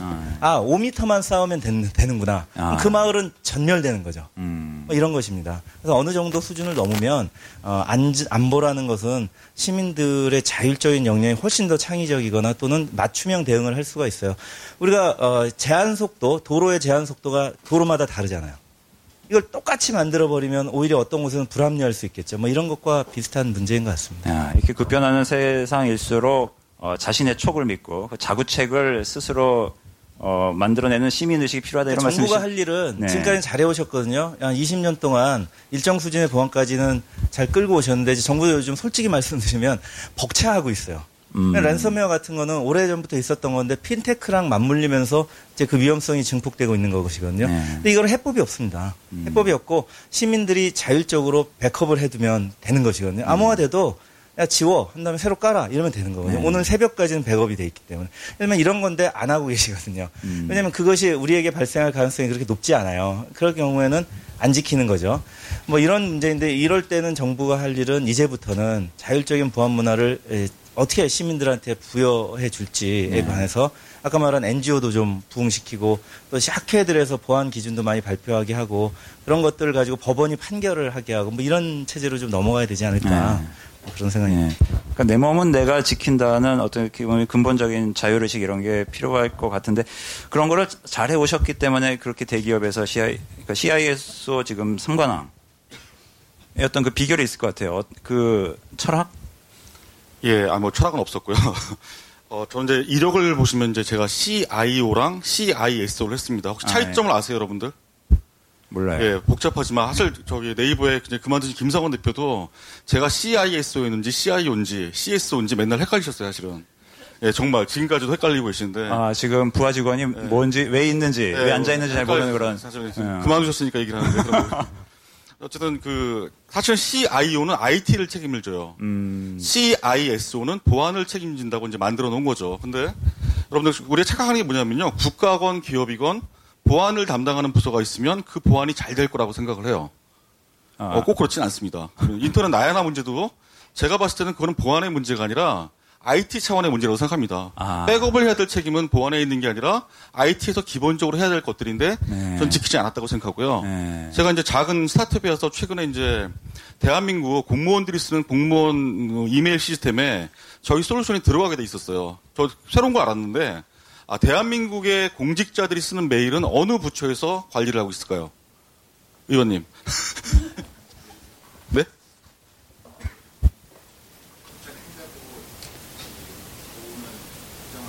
행자부 국정원. 저도 그렇게 생각했는데요. 문화체육관광부가 그 메일을 관리하고 있었습니다. 예, 코리아.kr 메일, 예, 예. 아. 공직자 메일이요. 하여튼 이제 보니까 제가 어디죠? 그 밑에 통합 아니 저 아니 그, 그 정부 정보 총화 아, 정부 청사에 가서 이제 그분들을 만났는데 그냥 그분들은 보안을 하시는 분들도 아니고요. 그냥 문화체육관광부의 IT를 관장하시는 분이었어요. 그래서 제가 생각했을 때 꼭 이제 보안이 또 안 되는 이유 중에 하나가 어, 수많은 정부 부처에서 보안을 하기도 하고요. 음. 그 전에 우리나라는 국가 CI, CIO가 없기도 하고 이렇게 우리가 상상할 수 있는, 그러니까 사실은 상식대로 모든 일이 벌어져야 되는데 상식을 벗어나는 것들이 많이 벌어지고 있기 때문에 사실은 그게 홀인 거죠. 아. 그러니까 어디서 뭘 하는지 모르면 그거는 보안에 홀이 된다고 생각합니다. 그래서 어 뭐 나름 그 그나마 사고가 안 난 거는 어 기술적으로 막 한 거보다는 사람이 관리적으로 막 한 것 같아요. 제가 무슨 말씀이냐면 어 기업에서 해킹 사고가 난 거는 왜 났다고 생각하세요? 기술적으로 정말 취약해서 해커가 정말 똑똑해서 사실은 그런 것보다 거의 90%의 기업의 해킹 사고는 뭐 지금 나야나 사태도 마찬가지고요. 사람 관리를 잘못해서 그런 것 같습니다. 아, 예. 이거 뭐 헤드라인급이네요. 예. 아, 그러니까 모든 그 해킹의 원인 사람에 있다고 생각합니다. 사람에 있다. 예. 음. 사실은 제가 네이버 해킹하고 싶으면 어떻게 하면 될까요? 고급 해커를 고용할까요? 어... 떻게 하는 게 제일 쉽다고 생각하십니까? 네이버의 직원을. 예, 저는 과거에 알고 있는 네이버의 직원을 매수하겠습니다, 그냥. 어... 사실은 그런 식으로 침투를 하는 거죠. 그래서 뭐 랜섬에 어렵게 표현하지만 여러분한테 악성 코드를 뿌리는 거죠. 예, 뭘 믿기로 여러분들이 좋아할 만한 것을 믿기로 하는데 사실은 그걸 덥석 무는 사람은 보이스 피싱을 당한 할머니나 뭐 사실은 보이스 피싱 당한 할머니 할아버지 인터넷 버전이라고 할 수 있는 거죠. 예. 음... 예. 근데 그거를 사실 그런데 그러면 어떻게 이걸 막을 수 있느냐? 보안팀 담당자 아무리 열심히 해도 사실 막기 힘든 거죠, 사실 그거는. 근데 그것들을 아, 스스로 인지하는 거죠. 아, 이거 보이스피싱이구나. 알 수 있는 능력이 생겨야 되는데 네. 그것들은 사람들 계도하고 그만큼 교육시키지 않으면 안 되는 거라고 생각합니다. 그래서 아. 기업에서 보안 담당자가 제일 많이 할애해야 될 건 사실 그래서 교육인 거죠. 예, 사람들은 맨날 뭐 멋있게 해킹을 막는다고 생각하지만 50%의 이런 이제 그런 일을 해야 되는데 네. 또 문제가 있습니다. 이공계 출신이나 화이트 해커가 교육자를 만들면 재미가 없습니다. 직원들은 절대 따라오지 않습니다. 예, 사실은 뭐 우리 또 보안 얘기하고 있는데 사실은 네. 보안 영역에 있는 사람이 보안 얘기를 하는 것보다 오히려 다른 사이드에 있는 분들이 보안 얘기를 하면 또 쉽고 재미있게 풀어나갈 수 있지 않을까 이런 아, 생각도 해봅니다. 예. 그 듣다 보니까 어떤 그 질병이라는 건 질병만 놓고 보는 게 아니라 평소에 어떻게 보면 건강 관리, 생활 습관 이런 거에서 다 시작이 되기 때문에 미리미리 미연에 방지를 해야 되고 그 역할은 단지 이제 보안인만의 역할은 아니라는 말씀이신 거예요. 예, 네, 맞습니다. 예. 이제 해커를 막는 사람은 보안 담당자라고 생각하잖아요. 네. 지금 근데 뭐 해커가 뭐 수준이 천차만별이에요. 아. 정말 그 국가가 지원하는 이제 뭐 러시아와 미국이 해킹 문제로 뭐 시끄럽고 하는 이제 그게 국가 지원 해커라는 사람들은 수준이 정말 높죠. 왜냐면 뭐 군인이에요. 이 사람은 공무원이라고요. 그래서 국가가 예산을 엄청나게 주고 될 때까지 하는 사람들입니다. 이런 사람들은 일반인은 절대 못 당하죠. 아무리 보안을 잘해도. 그렇지만 우리 할 게 뭐 랜섬웨어를 뿌리고 이런 친구들은 어떻게 보면 되게 낮은 수준의 해커일 수 있어요. 요즘에 이제 그 인터넷에서 핵 그러니까 랜섬웨어 에저 서비스라고 해서 내가 해킹 능력이 없어도 네. 어 돈만 내면 아. 그걸 서비스를 살 수가 있어요. 네. 그래갖고 그거를 뿌리는 겁니다. 아. 그리고 이제 중국에서는 어떻게 하냐면 랜섬웨어 다단계를 해요. 내가 최고 그러니까 랜섬웨어 개발 그러니까 랜섬웨어 개발자가 최상위에 있는 거죠. 이 사람이 밑에 10명을 모집을 해요. 범죄자 10명을 모집해서 얘네들한테 이 프로그램을 줘요. 그럼 여기서 나오는 수익을 맨 위에 있는 애한테 올려주는 거죠. 네. 나눠서. 그럼 이 열 애들이 뿌리러 다닐까요? 아니죠. 그 밑에 다시 모집을 합니다. 어. 다시 모집을 해서 이 밑에 있는 애들이 또 다시 모집을. 그래서 쭉 다단계 트리가 형성이 되어 있어요. 그러면 최고 개발자는 계속해서 새로운 랜섬웨어만 개발해서 밑에다 뿌려주면 자동으로 돈이 올라오는 이런 구조로 정말 사... 돈이 되나 보네요. 역시 그런 아, 아이디어가 그렇죠. 샘솟는 어, 그 산업화되어 있는 거죠. 진화한 거네요. 보트넷은 이미 수십만 대를 가지고 있으니까 거기에 랜섬웨어만 얹으면 되잖아요. 그러니까 그러니까 어. 그 지금 현재 중국의 해커들은 그런 식으로 이거를 되, 되어 있으니까 다단계 하면 또 우리나라인데 우리 수출 산업이 될 수 있겠어요. 지금 좀 아쉬워하시는 거예요, 지금. 우리 뭐 JU부터 네, JMS 네. 우리 다단계 사건 굉장히 많을 정도로 어, 네. 굉장히 탄탄한 네트워크를 그 원격 판매 네트워크를 가지고 있거든요. 그러니까 그런 식으로 요즘에 이제 해커들의 네. 비즈니스의 구조, 그러니까 네. 머리를 쓰는 상태가 그러니까 밑에 다단계 밑에 딸려 있는 이런 그 해커들은 정말 쪼무라기 해커 이런 사람들이거든요. 네. 근데 다 걸려요. 그게 왜냐면 의식이 없어서 그래요. 우리들이 아. 사실 어, 매주 매달 어, 둘째 주 수요일에 파란 화면 쫙 나타나잖아요. 윈도우 업데이트 하세요. 그럼 다 짜증내요. 아. 아 바빠 죽겠는데 물론 저도 그래요. 그렇지만 그것만 했어도 안 걸리는 거거든요. 그것만 했어도. 네. 음. 그것만 했어도 WannaCry 사실 그걸 우리가 잘했기 때문에 그나마 WannaCry 때 물론 기사도 엄청 열심히 대응을 했어요. 그렇지만 일반인들이 우리가 어 Windows 업데이트 그거라도 열심히 해서 음. 백신 업데이트라도 열심히 해서 매일 이메일이 이상한 거 오면 클릭하지 마세요. 또 SMS SMS로 뭐 되게 많이 쓰던 게 이제 뭐 추석이나 이런 명절 시즌에는 택배 누르지 마세요. 이런 거 음, 많이 하잖아요. 네, 계속 어떻게 네, 보면 네. 되게 단순한 거지만 그 보안 수칙 매일매일 지켜야 되는 보안 수칙만 잘 지키면 랜섬웨어 사실 걸리기 되게 어렵거든요. 어, 오히려. 네. 네. 그리고 이상한 사이트만 안 가시면 돼요. 이상한 사이트 갔을 때 아, 이제 또 예. 많이 걸리는. 아, 예, 저 보고 얘기하지 마세요. 네. 네. 한때 아마 여기 인터넷 기업을 하시다 보니까 어, 한 4, 5년 전에는 디도스가 굉장히 큰 이슈였습니다. 그러니까 어, 홈페이지를 통해서 이제 그 영리를 추구하시는 분들이다 보니까 홈페이지가 마비가 돼버리면 아. 이제 예를 들어서 쇼핑몰이 손님이 들어올 수가 없고 그다음에 광고를 제대로 할 수가 없고 이제 그런 이슈들 때문에 한때 해커들이 디도스로 그 협박을 하는 경우들이 많았습니다. 음. 돈을 안 주면 너네 홈페이지에 공격하겠어라고 해서 한때 굉장히 디도스가 어떻게 보면 굉장히 큰 위협으로 어, 다가왔었는데 그때도 이제 어, 지금은 이제 많이 이제 그 디도스에 대한 위협이 낮아진 이유가 뭐냐면 그만큼 기업들이 아 이거 디도스가 위험하네. 그래서 디도스를 방어하기 위한 어떤 투자라든지 체계를 갖추고 그리고 이제 기업만의 문제가 아니라 민관 그러니까 정부도 이제 통신 사업자하고 어, 체계를 구축해서 대규모 디도스 공격이 발생하면 그 트래픽을 눌러준다든지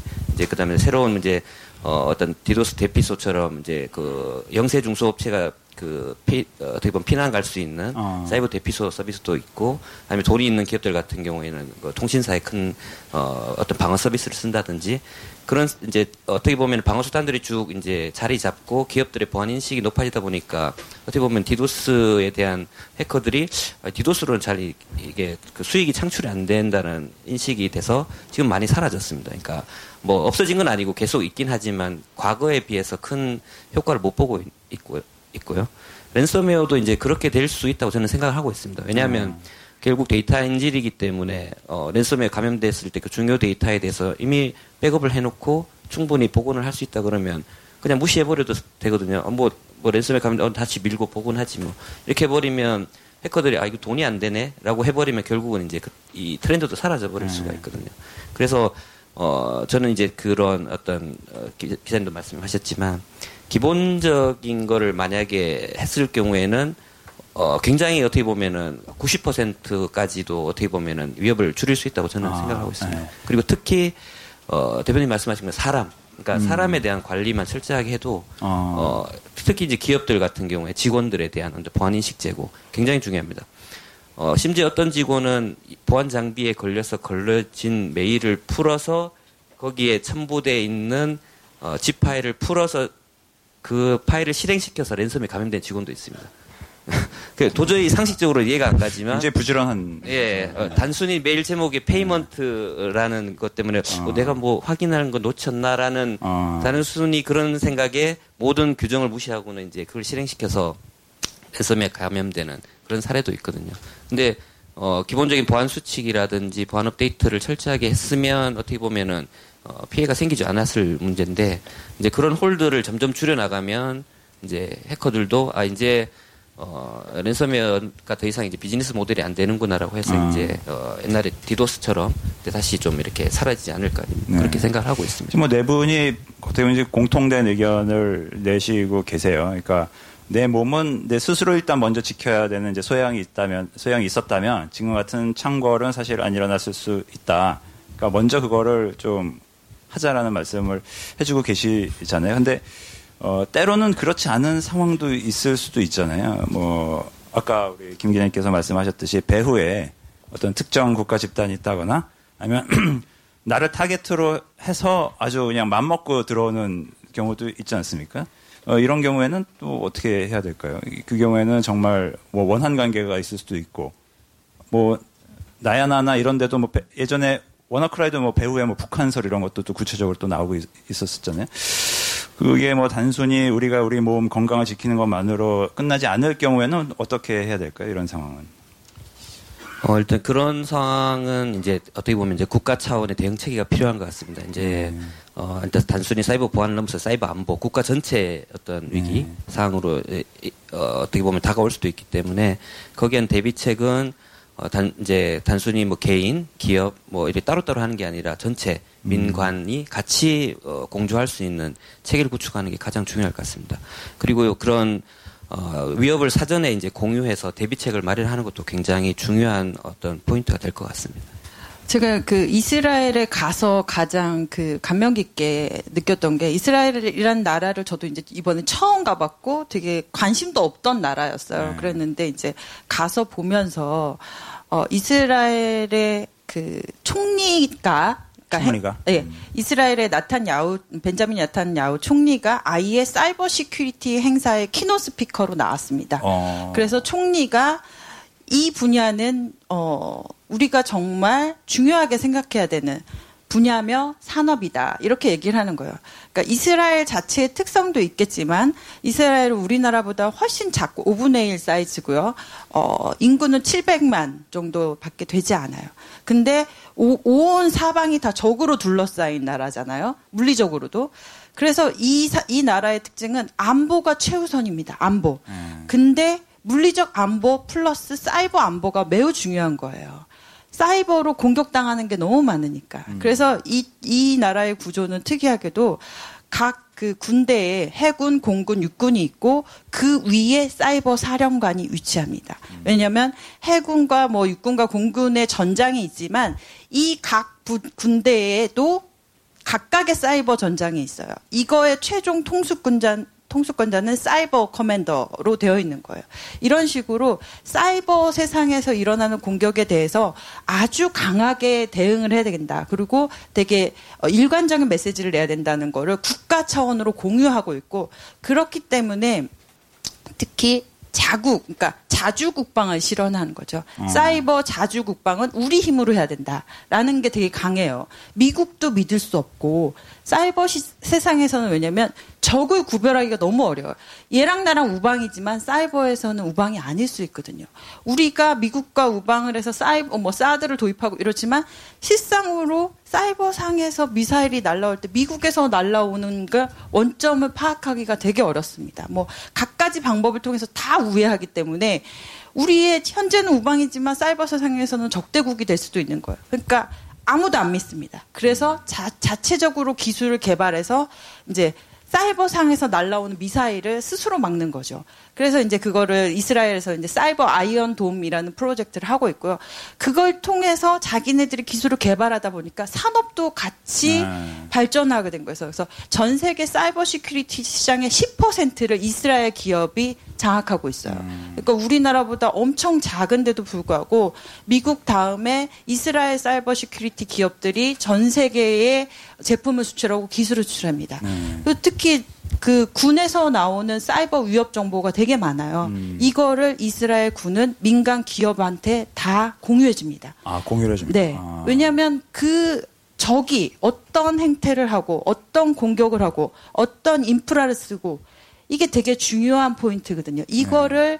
보안 기업이 알고 있으면 그걸 통해서 막을 수 있는 방법을 보다 효과적으로 전달할 수 있어요. 근데 국내는 그런 정보가 공유가 안 됩니다. 아. 국내는 사실 북한 여기서 뭐 여기 오신 많은 분들이 북한이 실제로 우리 우리를 공격할까 수많은 사이버 공격의 결론이 북한으로 추정되는 이렇게 나옵니다. 특히 음. 국방부 작년에 이제 국방부의 국방망이 해킹됐는데요. 그때도 이제 북한이라고 나왔어요. 다 안 믿어요. 왜냐하면 그동안 우리는 각 종 물리적인 사고에서도 북풍을 많이 이용했거든요. 네. 정치적으로. 그래서 북한이라고 얘기하면 아 또 북한이야 믿을 수 없어 다 이렇게 얘기를 하세요. 근데 실질적으로 북한이 ICBM을 만드는 정도의 수준을 갖고 있는 기술 국가입니다. 사이버 공격 못 할까요? 거기 있는 군인들 어, 계속 밥 잘 먹여주면서 소고기 먹여주면서 하면 할 수 있는 수준이 충분히 됩니다. 음. 심지어 어, 북, 어, 저, 제가 이제 취재를 하면서 북한의 탈북자한테도 이제 연락을 받아서 만났었어요. 어. 사실 되게 무섭기도 했었는데 네. 그분은 저한테 내가 북한의 사이버 시큐리티와 관련된 정보를 어, 팔 테니 나한테 돈을 줘라. 이 목적으로 저한테 접근한 거예요. 너 특종을 하고 싶으면 나에게 돈을 줘라. 어. 이런 목적으로 접근한 거여서 네. 한번 만나봤는데 어, 북한의 사이버 전사들은 중국으로 넘어가요. 넘어가서 어, 차를 타고 이동하면서 거기서 무선으로 공격을 하는 거예요, 한국을. 그러면 중국 IP로 남, 남잖아요, 한국에는. 그런 식으로 공격을 하는 거고요. 그런 그 국가 지원 해커들 사실 막기 어려운데요. 국가 지원 해커들이 들어오는 구멍, 우리가 국방부에 엄청난 security를 해놨다고 생각하지만 실제로 조사해 보면 되게 허술해요. 그러니까 아까 이준호 대표님 말씀하는 것처럼 자산 관리가 안 되는 거예요. 우리 집에 어디에 문이 있는지, 어디에 자물쇠를 설치했는지를 몰라요. 심지어 국방부도, 기업도. 서버가 몇 대인지, 거기에 암호가 뭘 걸려있는지, 그 암호를 어디다 관리했는지. 인터넷 나야나도 암호를요, 엑셀에다가 아이디, 패스워드 다 써서 그냥 PC에 넣어놨어요. 그럼 그 PC만 털리면, 아, 여기 서버 153대의 아이디 패스워드가 여기 있네. 그것만 딱 털면 거기 들어가서 뭐 패스워드를 생각할 필요도 없어요. 거기다 control C, control V해서 쫙 넣으면 서버가 다 열려요. 어. 똑같은 거예요. 그 행자부에 공시생이 들어갔잖아요. 작년에 공시생이 행자, 행자부를 물리적으로 침투했어요. 근데 그 행자부에 들어가려면 그 도어락이 있는데 도어락에 이렇게 번호를 눌러야 되잖아요. 그 번호가 어디 있었는지 아세요? 벽에 도어락 바로 옆에 벽에 까맣게 1, 2, 3, 4 이렇게 써 있었던 거죠. 아. 그래서 그 공시생이 행자부 안에 들어가서 어 번호가 여기 있네. 띡띡띡띡 여기 들어간 거예요. 그러니까 우리의 보안 수준이 딱 그 정도라는 거죠. 지금 네. 현재 상황이. 네. 네, 아니 네. 좀 전에 이제 질문을 하셨는데 네. 그럼에도 불구하고 나만 공격했을 때 어떡하냐 네. 특수한 상황에서 어떡하냐 말씀하셨어요. 그래서 제가 APT 얘기를 한번 해보려고 그래요. 네, 네. 여러분 APT가 뭔지 아세요? APT 공격은 정말 뭐 어떻게 막을 수가 없다, 대책이 없다 이렇게 말하잖아요. 그게 이제 Advanced, Persistent Threat이잖아요. 그래서 쉽게 말하면 이런 것 같아요. 주유소 습격 사건 영화 보셨어요, 여러분들? 아 너무 알기 쉬울 것 같아요. 네, 기대돼요. 그때 물어봤어요, 이게. 형 싸우면 어떻게 해요? 그랬지만 한 놈만 한 나는 한 놈하고 싸우든 백놈하고 싸우든 네. 한 놈만 때려. 이게 APT 사실은 무슨 어. 기술적으로 화려한 것도 아니고요. 제가 김국현 대표님을 해킹하고 싶으면 어 대표님을 조사해요. 이 사람의 이메일 주소, 집, 어. 뭐 동호수, 전화번호. 결국에 쭉 하나 쭉쭉 맞춰보면 언젠가는 저한테 패스워드가 걸리는 거죠. 예, 그게 그게 일종의 이제 뭐 그런 거고 뭐 그러니까 집요, 집요 한 집요하게 하면 아. 되는 거죠. 그래서 음. 거기가 무슨 이제 뭐 굉장히 고급 해커가 어쩌고 저쩌고 하는 것 같은데 그런 거는 아니 아니라는 그러니까 생각이 드는 거죠. 그래서, 네. 그래서 APT가 그래서 결국 이제 그러면 사람들 어떻게 막냐 이런 문제인데 제가 다음에 있을 때 네이버 있을 때 국정원 전화를 많이 받았어요. 어떤 거였냐면은 네. 우리 장성들이 자꾸 네이버 메일 다음 메일 해킹 당한다. 어. 예, 그러니까 니네가 뭘 잘못한 거다 이런 식으로 하는 거죠. 근데 왜 그럴 것 같습니까? 네이버나 다음이 잘못했다기보다는 그 장성들이 장군님들께서 다른 사이트에 쓰는 아이디 패스워드를 똑같이 다음 네이버에 만드신 거고요. 두 번째는 그렇게 중요한 메일을 그냥 그 무료 이메일, 다음 메일, 네이버 메일로 쓰신 거예요. 왜 그럴까요, 이거는? 아까 이스라엘이랑 참 많이 네, 비교됩니다. 네, 의원님 혹시 그 국회의원들 보안 교육 받아본 적 있으세요?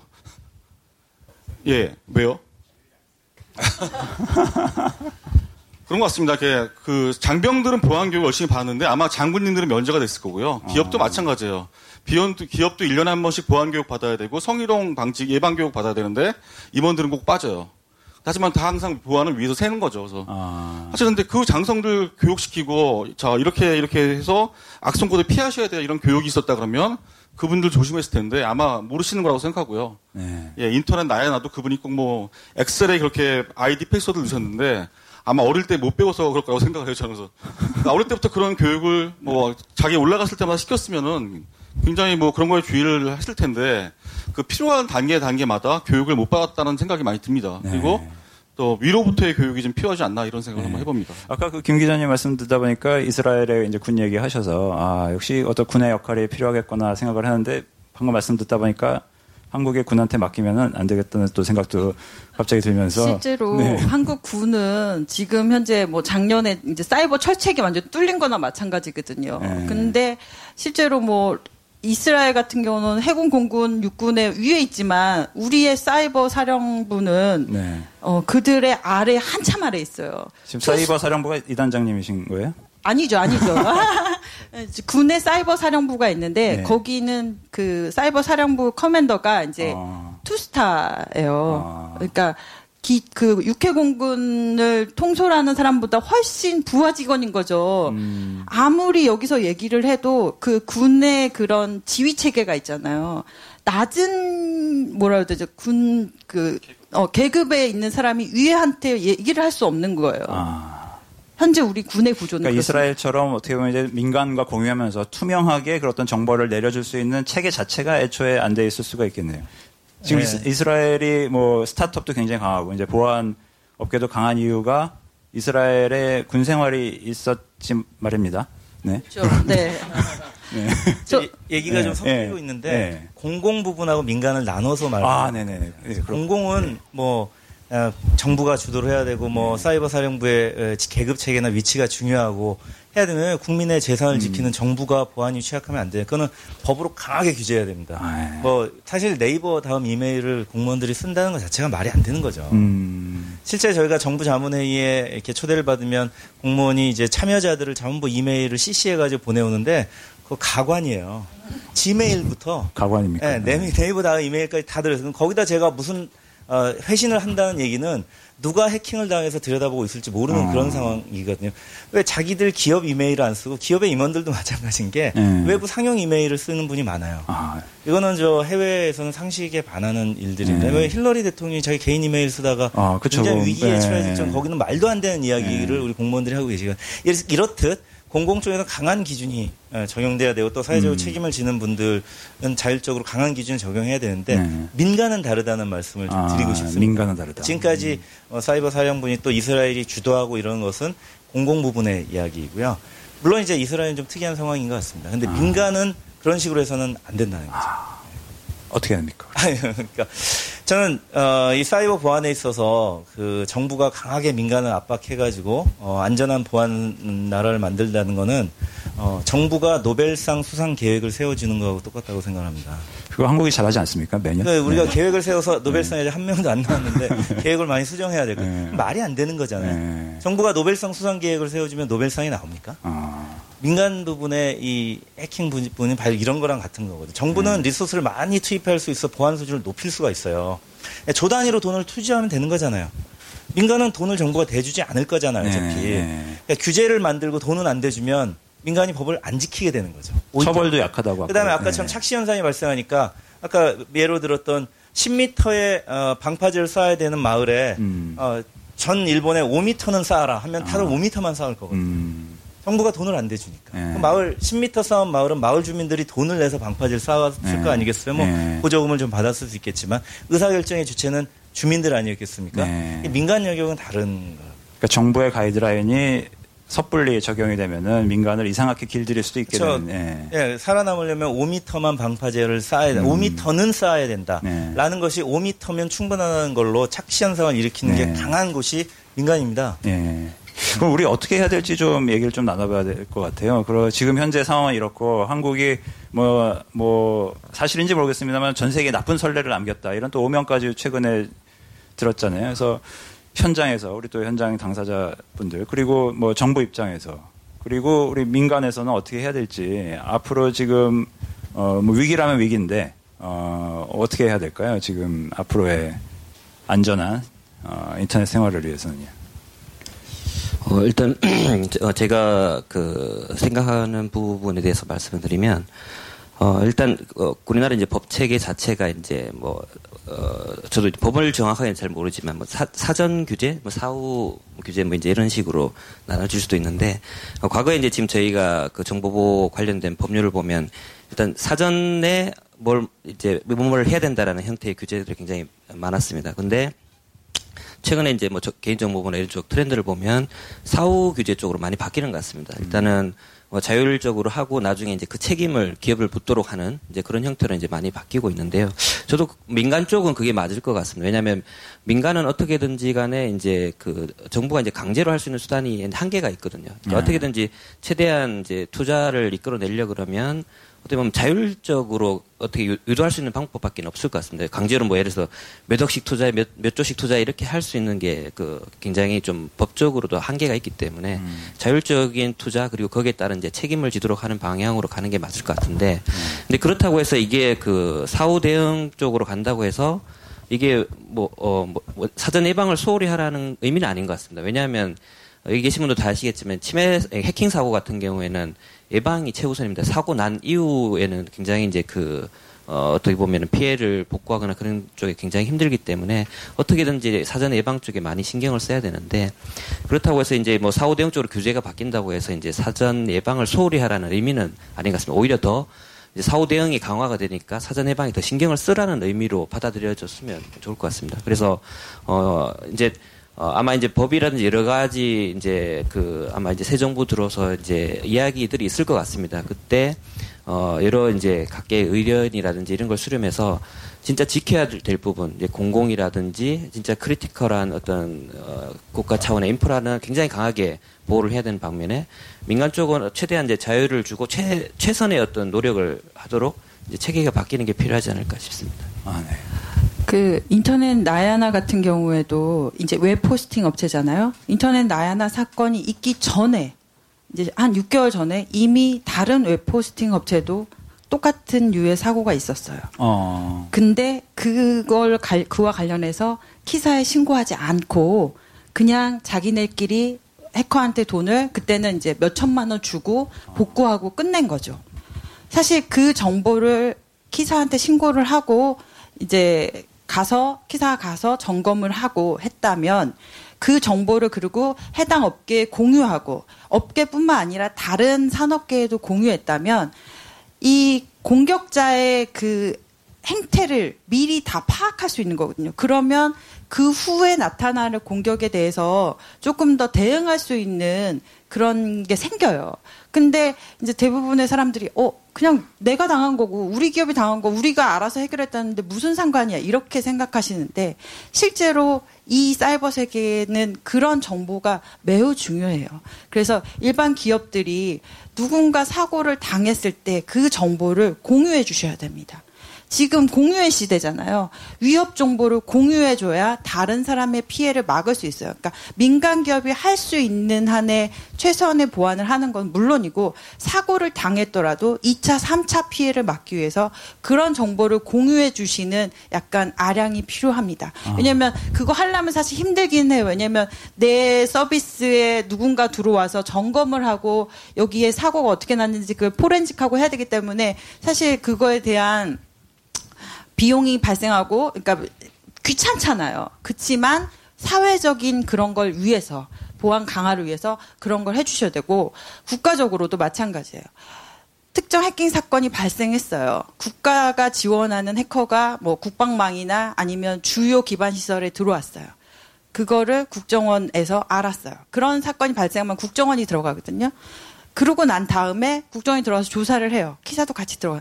그리고 해당 정보가 공유가 안 됩니다. 국정원이 들어간 순간부터 그 정보는 기밀 사항이 되는 거예요. 음. 근데 요즘 상황은 뭐냐? 국가 지원 해커가 민간도 공격을 해요. 음. 은행을 공격하고 기업을 공격하고 있어요. 근데 국가 기관은 이미 공격해서 그 정보를 다 알고 있었어. 근데 민간 기업에는 제공을 안 해주니까 어. 알 수가 없어요. 이런 것들에 대한 정보를 어, 뭐 국정원에서 얘기하는 이거를 알려주면 해커가 그 그러니까 국가 지원 해커가 기존에 사용했던 기술을 바꾸거나 뭐 CNC라고 해서 명령의 제어 서버나 그 해킹 인프라를 바꿔서 국가가 다른 사건에 대응하기 어려워서 이거 밝힐 수 없다고 얘기해요. 아. 그렇지만 전 세계적으로 이스라엘뿐만 아니라 세계적인 어, 국가 정부들이 이런 그 공공에서 나온 주요 핵심 위협 정보를 민간에 공유합니다. 왜냐하면 이 사이버 세상에 공공과 민간의 공격의 영역은 없어요. 그렇기 때문에 정부도 그런 것들에 대해서 이번에 문 정부에서 그, 어, 100대 국정과제가 나왔는데 사실 거기에 한 꼭지도 cyber security에 대한 분야는 없어요. 어, 누구는 당연하니까 안 들어갔다. 어, 아. 모든 100대 과제의 기반에 어, 보안이 있기 때문에 안 들어갔다. 이렇게 아, 얘기를 해요. 네. 긍정적인 사고. 그렇게 네. 믿고 싶으나 네. 어쨌든 간 지금의 현재 우리의 cyber security의 수준, 안보의 수준도 그렇고 민간의 보안 수준도 그렇고 기반으로 지키고 있다고 보기에는 아직까지 너무 부족합니다. 아. 그래서 그런 것들에 대한 사회적인 인식이 함께 했으면 좋겠습니다. 그러니까 함께 지켜야 된다는 어떤 연대 의식이 공공 민간도 부족하고 민간끼리도 부족한 지금 뭐 여러 가지 뭐 최근 이제 빗썸 사태도 그렇고 그게 제때에 앞으로 나서서 이런 일이 당했다고 얘기하지 않았기 때문이잖아요. 근데 그러니까 이제 그런 거죠. 이제 뭐 기사에서도 그런 네. 걸 많은데 내가 해킹 당했다고 네. 알려지면 창피하잖아요. 어, 네. 나의 신뢰도에 이런 그런 것 때문에 그런 네. 거예요. 근데 이제 어쨌던간 어, 기사에 신고하게 되면 뭐 해당 기업의 이름은 사실상 중요하지 않거든요. 그래서 뭐 거래소 A 뭐 이런 식으로 사실 뭐 B 뭐였죠? 갑자기 비식별화 어, 개인정보 비식별화처럼 기업의 어, 그런 식으로 비식별화를 해서 어. 위협 정보만 공유할 수 있는 방법이 있습니다. 예. 근데 뭐 우리 그 범죄 사건 뉴스 보면은 아무개 씨의 신고로 잡혔다라고 이렇게 막 뉴스 나오잖아요. 그런 식으로 또 뉴스가 되면은 어 하여튼 뭐 지금 최근에 특히 이제 민간 기업들이 그런 거에 대해서 지금 현재 과태료가 있는데도 신고를 안 하시는 거잖아요. 그렇죠? 예, 맞습니다. 망법에는 이제 정보통신 서비스 제공자는 네. 이제 신고를 하도록 되어 있습니다. 네. 이제 그런에도 불구하고 뭐 일단 인지 그러니까 그 그냥 몰래 이제 안 알려지면 이제 음. 이제 신고를 안 하는 거죠. 이제 내부적으로 그냥 네. 처리하면 되겠다라고 해서 신고를 안 하는데 망법에 이제 신고 조항이 있었던 이유는 그거랑 똑같습니다. 옛날 메르스 사태 때 질병이 아, 네. 퍼지는 것처럼 어 이게 사소한 그냥 단순 해킹 사고일 수도 있지만 굉장히 심각한 네. 그 어떤 새로운 우리가 알지 못하는 유형의 그 악성 코드라든지 해킹 기법에 의한 사고도 일 수도 있기 때문에 그걸 신고해서 피해 확산을 막는 차원에서 이제 법률에 이제 그게 반영이 된 거거든요. 음. 그래서 일단은 어, 시, 신고를 하도록 굉장히 이제 유도를 하고 있지만 이제 아무래도 이제 그 어떻게 안 알려지면 나 괜찮은 거 아니야? 아. 좀 그런 인식이 좀 많이 아. 어, 자리 잡고 있는 것 네, 같습니다. 네, 메르스랑 비교하니까 쉽게 와닿네요. 이게 함께 살아가는 사회에서 네. 지켜야 될 일들. 저는 음. 해킹 개인정보 유출 사고를 이제 여러 건을 변론을 해봤는데요. 기업들이 처음에 보안팀으로부터 그런 네. CEO가 어, 우리가 개인정보 유출된 것 같습니다. 같습니다. 예, 라는 보고를 받을 때 그 순간에 신고 의무가 발생하는 거거든요. 그런데 아, 신고를 한다는 건 굉장히 힘든 일이에요. 아. 앞으로 이제 CEO가 언론 앞에 와서 고개를 숙여야 되고 기업들이 기업이 네. 몰매를 맞고 집단적인 금액의 천, 천만적인 금액의 소송을 당할 수 있고 정부 조사를 받고 음. 과징금 과태료 나오고 뭐 인터파크 같은 경우도 43억 과징금 나왔죠. 음. 앞으로 소송에서 또 얼마를 물어줄지 몰라요.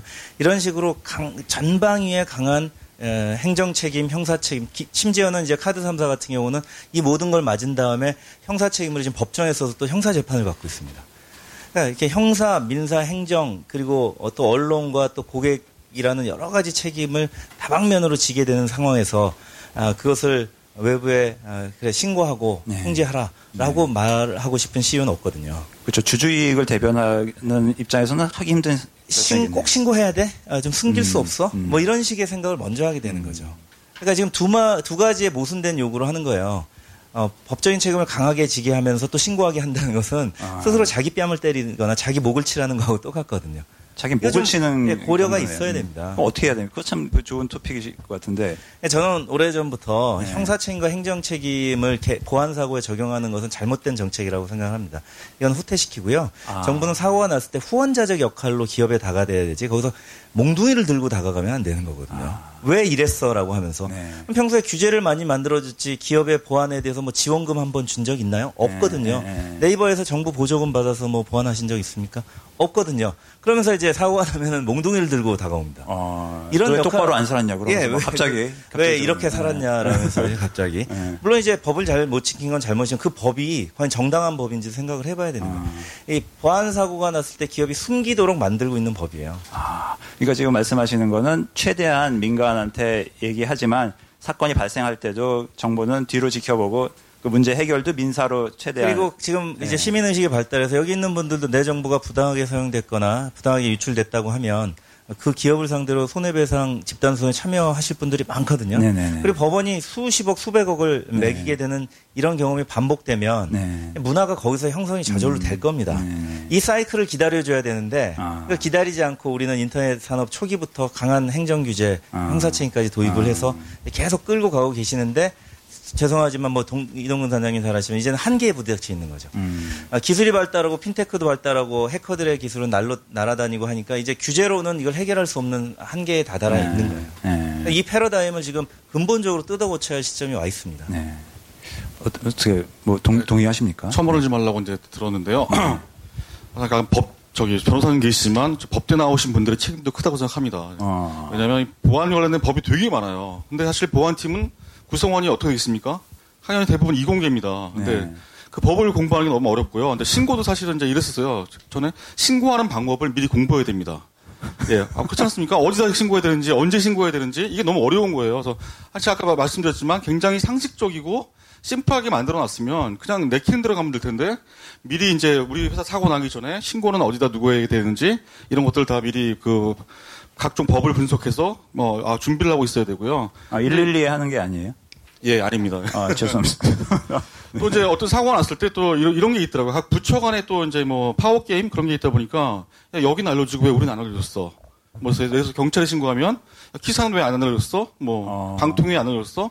이제 복잡합니다. 예, 그래서 또 한 가지 이제 그 정부 부처가 수많은 부처가 또 보안을 하고 있기 때문에 그런 것 같습니다. 그래서 그런 것들도 심플하게 정리가 됐으면 좋겠고요. 보안뿐이 네. 아니라 제가 아까 말씀드렸던 IT 차원에서 제가 네. 공직자 메일을 예를 들었었는데 IT 흘러가는 업무도 이렇게 심플하게 정리가 되면 좀 더 보안에도 좋은 영향을 미치지 않을까 그렇게 생각합니다. 네.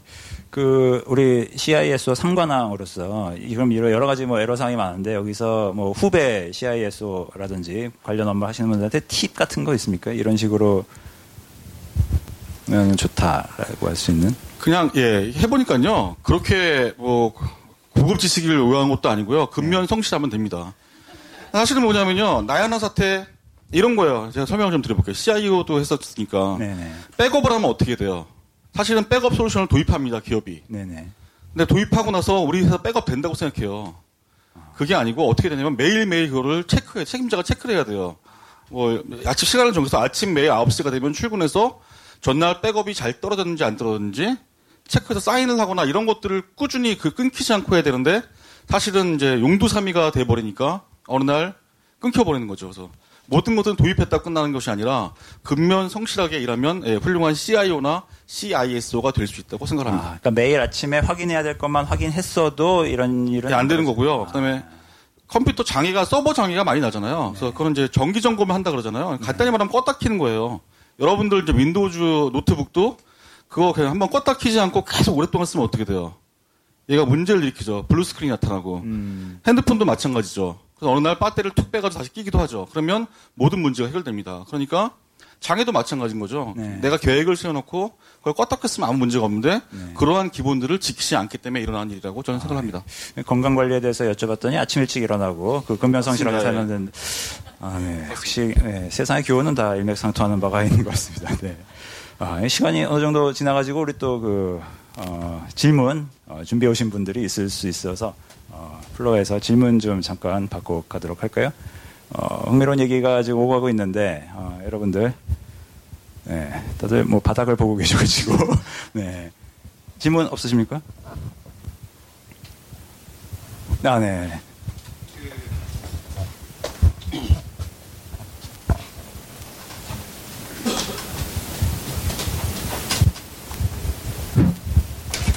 아, 예. 어, 질문이 있어서 제가 손을 들었고요. 저는 그, 저희 또 회사에서, 저희는 스타트업인데, 저희 회사는 이렇게 보안 전문가가 따로 없습니다. 따로 없고, IT에 대한 전문가도 마, 따로 없는데, 저희는 이, 저희도 컨텐츠 기업이다 보니까, 이 파일들이 굉장히 중요해요. 근데 저희 관리를 따로 뭐 저희 그냥 외장 하드에도 하고, 이렇게 클라우드 서버에도 하긴 하는데, 어, 제 외장하드는 뭐 그냥 관리를 뭐 제가 하면 되는 거지만 클라우드 서버 같은 경우에는 그 클라우드 그 뭐 네이버 클라우드나 이런 쪽에서 직접 회사에서 관리를 하지 않습니까? 그래서 그 클라우드 서버 자체는 좀 해킹에 대한 위험이 좀 없는지 좀 그게 항상 늘 궁금하더라고요. 보안이 되고 있다면 어느 정도 수준으로 되고 있는지 그게 좀 궁금합니다. 예. 그 사람들이 이제 클라우드 보안 걱정을 해요. 근데 잘 생각해 보면 내가 스스로 서버를 만들어 구축하는 것보다 그 이상의 보안을 해주고 있을 겁니다 아마 그리고 아마 네이버 클라우드를 쓰고 계시다면 회사 그만두면 또 자랑을 해야 되는데 예, 수많은 예, 보안 조치들을 해놓고 인증을 받고 들어가 보시면 설명이 잘 돼 있어요. 어떤 어떤 보안을 하는지. 그리고 심지어 스타트업이시니까 이제 네이버에 어, 네이버 웍스라는 거 있죠. 라인 웍스로 바뀌었는데 거기에 뭐 메일 쓰시고 이런 것들을 보면 그 네이버 직원들의 보안이 다 담겨 있어요 거기에. 여러분이 메일을 어, 대외비를 보내서 메일이 자동 삭제되는 날짜 30일 지정할 수 있고요. 그 다음에 감사하는 기능까지 들어가 있어요. 공짜 솔루션인데도 불구하고. 그래서 그래서 그 걱정 마시고 가급적이면 뭐 네이버가 됐든 뭐 AWS가 됐든 쓰시면 보통의 기업이 할 수 있는 보안보다 훨씬 잘 돼 있다 이렇게 아시면 될 것 같습니다. 그 말씀하신 대로 스타트업이 하는 것보다 네이버라는 대기업이 해주기 때문에 AWS라는 대기업이 해주기 때문에 훨씬 더 보안 수준이 높아요. 근데 홀이 있어요. 여러분이 계정 관리를 제대로 안 하면 계정을 정말 단순하게 쓴다거나 이제 대부분의 이제 그런 계정을 뭐 admin admin admin 1 2 3 4 이런 식으로 쓰는 거예요. 해커들도 다 알아요. 그런 계정 관리를 제대로 못하기 때문에 거기까지 문제가 생기는 거지. 네이버 입장에서 보면 admin 1, 2, 3, 4로 들어오는 거는 해당 기업의 정상적인 접근이거든요. 그건 못 막습니다. 그러니까 해당 기업이 계정을 철저하게 관리를 하셔야 돼요. 그 경우에 이제 네이버가 해킹당했다고 말씀하시는데요. 네이버 해킹이 아니라 네이버 그 계정 도용을 당하신 거죠. 아, 예. 계정 도용. 정보는 어, 클라우드한테, 그 현금은 은행한테, 네, 비밀번호는 확실히. 네. 한 가지 더 말씀을 드리면 아이디 패스워드는 굉장히 취약한 인증수단입니다. 그러니까 어, 간단하고 쉽지만 어떻게 보면 아이디 패스워드 노출되면 그 이제 끝인 거거든요. 그래서 어, 중요한 시스템, 어, 뭐 편리성보다는 난 이 시스템이 굉장히 중요하다고 할 때는 별도의 인증 체계를 어, 두는 것이 굉장히 중요합니다. 특히 뭐 네. OTP라든지 이런 걸 통해서 어, 아이디 패스워드가 유출됐을 때에 대비를 해두는 게 굉장히 중요합니다. 제가 이런 걸 팔고 있어요 지금. 아, 그러니까 요즘에 보니까 그 이중 요소 인증을 어떻게 강제하는 그런 서비스도 많이 있는데 귀찮아하지 마시고 적극적으로 그런 거 파시는 거죠. 아, 네, 제가 잠깐 홍보 잠깐 해줬어요. 네. 그 스타트업 얘기 한번 더, 더 될까요, 제가? 네? 스타트업에 대한 얘기를 한번 들어도 될까요? 아, 네네. 네, 네, 네. 제가 이제 63 빌딩에 들어가 있는데 그건 하나생명이 이제 지원해주는 63 그 63에서 해주는 그러니까 하나그룹이 해주는 스타트업 지원 프로그램이에요. 거기 가 보니까 이제 스타트업을 지원하려고 변호사도 계시고 뭐 변리사도 계시고 쭉쭉 있는데 거의 보안 담당이 없어요 사실은 그렇더라고요 현실이더라고요. 그래서 근데 이제 제가 들어가 있으니까 찾아오는 이런 회사들이 있어요. 저희 개인 정보 많은데 보안을 어떻게 해야 될지 모르겠어요. 그래서 제가 이제 약간 뭐 100%는 못 해드려도 좀 알려드리고 이제 이런 것들을 하고 있는데 이 총장님, 이 스타트업 지원할 때도 보안 프로그램을 좀 만들었으면 좋겠다는 생각이 들더라고요. 그래서 그들은 알고 싶어 하는데 진짜로 지원받을 때가 없다. 지금 최근에 느꼈습니다. 네. 아, 네. 뭐 한 가지 더 말씀을 드리면 이제 그 저희 이제 기사에서 하는 사업 중에 보면 지역 정보보호 센터하고 그러니까 지역 각 지역별로 그 정보보호 지원 센터들이 있습니다. 거기에 이제 영세 중소기업들이 이제 신청을 하게 되면 보안 컨설팅부터 시작해서 개인정보 아까 말씀드린 어떻게 compliance를 따라야 되는지라든지 여러 가지 이제 그 지원을 해주는 서비스가 있으니까요. 그래서 뭐, 어, 그, 인천, 그 다음에 뭐, 그 지방에 계신 분들 같은 게 각 지역, 지금 전국 여섯 개 정도 있습니다. 그, 그쪽에다가 문의를 하시면, 어, 어떤, 그러니까 비용 없이 이제 그 무료 컨설팅을 받으실 수가 있고요.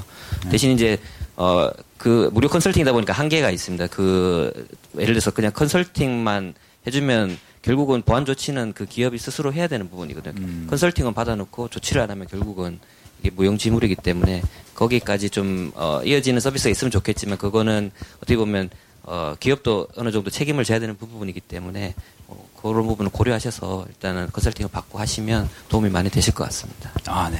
뭐 한 가지 질문 이제 여러 가지 측면에서 스타트업을 걱정하시는 마음에서 말씀들을 많이 해주셨는데요. 어, 또 다른 질문 없으시면은 어, 마무리하는 질문을 제가 드릴게요. 이 보안이라는 게 결국은 뭐 비용 대비 효과의 게임이잖아요. 비, 보안이라는 것 자체도. 근데 사실 이제 제로 리스크라는 거는 있을 수 없잖아요. 근데 우리가 지나치게 어, 뭔가를 지금까지 해왔던 방식이 아까 말씀하신 것처럼 이제 한계 부딪혔다 이렇게 말씀들을 많이 하시는데 미래의 이 보안 은 어떻게 우리가 해야 될지 우리 미래에 대한 얘기 마지막으로 좀 듣고 싶어요. 예를 들어서 내하나 같은 경우에도 어떻게 보면 이제 보험 같은 게 있었으면 이게 좀 커버가 되지 않았을까 이런 어, 생각도 많이들 하시게 되는데 앞으로 이런 것들이 지금 좀 부족하지만 이런 것들을 우리 사회에 어, 가져올 수 있다면 아니면 여러분들이 하실 수 있다면 좀 더 안전한 사회가 될 수 있을 것 같다는 좀 미래 전망 이런 거 하나 마지막으로 좀 듣고 싶습니다. 네. 어려운 질문 드려서 송구스럽습니다. 네. 자, 또 다시 네이버에 돌아가서 네이버가 뭐 하는 회사죠? 검색 회사 혹은 뭐 그다음에 뭐 네이버 메일을 제공하는 회사, 블로그 제공하는 회사. 사실은 이제 저는 그 시대에 CIS를 했어요. 근데 제가 이제 뭐 작년 말이 되니까 어떤 고민이 빠졌냐면은 네이버는 뭘 한다 그래요? 인공지능을 만든다 그러고 자율주행 자동차를 만든다 그러고 그다음에 무슨 뭐 AI 그다 기타 뭐 이런 스마트 기기도 만든다 그러는 거죠. 그래서 근데 문제는 뭐냐면 기존의 보안팀이 해줄 수 있는 게 없는 거예요. 예. 전통적인 방식으로 보안할 수 없더라고요. 그래서 아, 더 이상 내가 할 일이 없구나 이런 생각도 많이 들었고 사실은. 현재 그래서 이제 보안 인력을 분류해서 보안 영역을 분류해서 하는 거는 힘든 것 같아요. 사실은 모든 분야에서 각자 알아서 보안을 해야 되는 시대가 된 것 같고요. 그러니까 자율주행 자동차를 만들면 자율주행 자동차를 만드는 소프트웨어 엔지니어, 뭐 하드웨어 엔지니어가 보안을 탑재를 해야 되는 거지. 어느 날 갑자기 옆에 있던 보안 엔지니어가 보안을 넣을 수는 없는 거라고 생각합니다. 그러다 보니까 보안은 이제 일상 생활화가 돼야 되고요. 각계각 요소에 들어갈 수 있도록 그렇게 만들어주는 것이 미래의 보안이 아닌가? 저의 짧은 의견은 미래의 보안이라는 건 마치 이제 커뮤니케이션 스택처럼 하나의 예. 스택이 돼서 모든 요소에 다 들어가야 된다 이런 예전 이제 IT라는 게 있었잖아요. IT 부서가 예전에는 사실은 이제 뭐 윈도우즈 컴퓨터를 쓰면 IT 인력이라고 할 때가 있었어요. 제가 뭐 심사원 때만 해도. 음. 그러다가 이제 굉장히 IT를 각광받았는데 그 인력들이 지금 어떻게 됐냐면요. 그 일은 전부 다 총무팀에 넘어갔어요. 어... 예. IT가 아닌 거죠 더 이상. 그게 시대가 IT도 변천을 했듯이 보안도 저는 그렇게 변천을 할 것이라고 생각합니다. 그래서 누구나 해야 되는 일이라고 생각하기 때문에 네. 그러한 것들은 이제 밑바탕에부터 교육에서부터 교육이 된다고 생각해요. 네. 초등학교, 중학교, 고등학교 이렇게 교육 과정에서부터 그런 것들이 반영이 되면 더 좋겠다고 생각합니다. 보면 미래의 보안은 사라질 수도 있겠네요. 너무 당연한 거죠. 지금 현재의 보안은 사라질 수 있다고 음, 생각합니다. 네. 예, 저도 그 생각이 이제 향후 미래에는 이제 보안이 내재화돼서 더 이상 보안을 느낄 수 없을 정도가 돼야지 되지 않을까 생각을 하고요.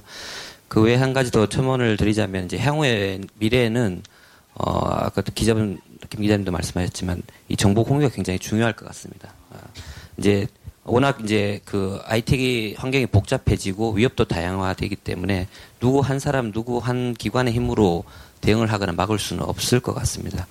앞으로는 각 분야, 각 그 계층에 있는 여러 어떤 어, 관련된 어, 어, 팀, 어, 조직들이 서로 정보를 공유하면서 공동의 적에 대해서 대응하는 그런 체계가 마련이 돼야지 앞으로의 어떤 새로운 위협에 대응할 수 있지 않을까 그렇게 네. 생각하고 있습니다.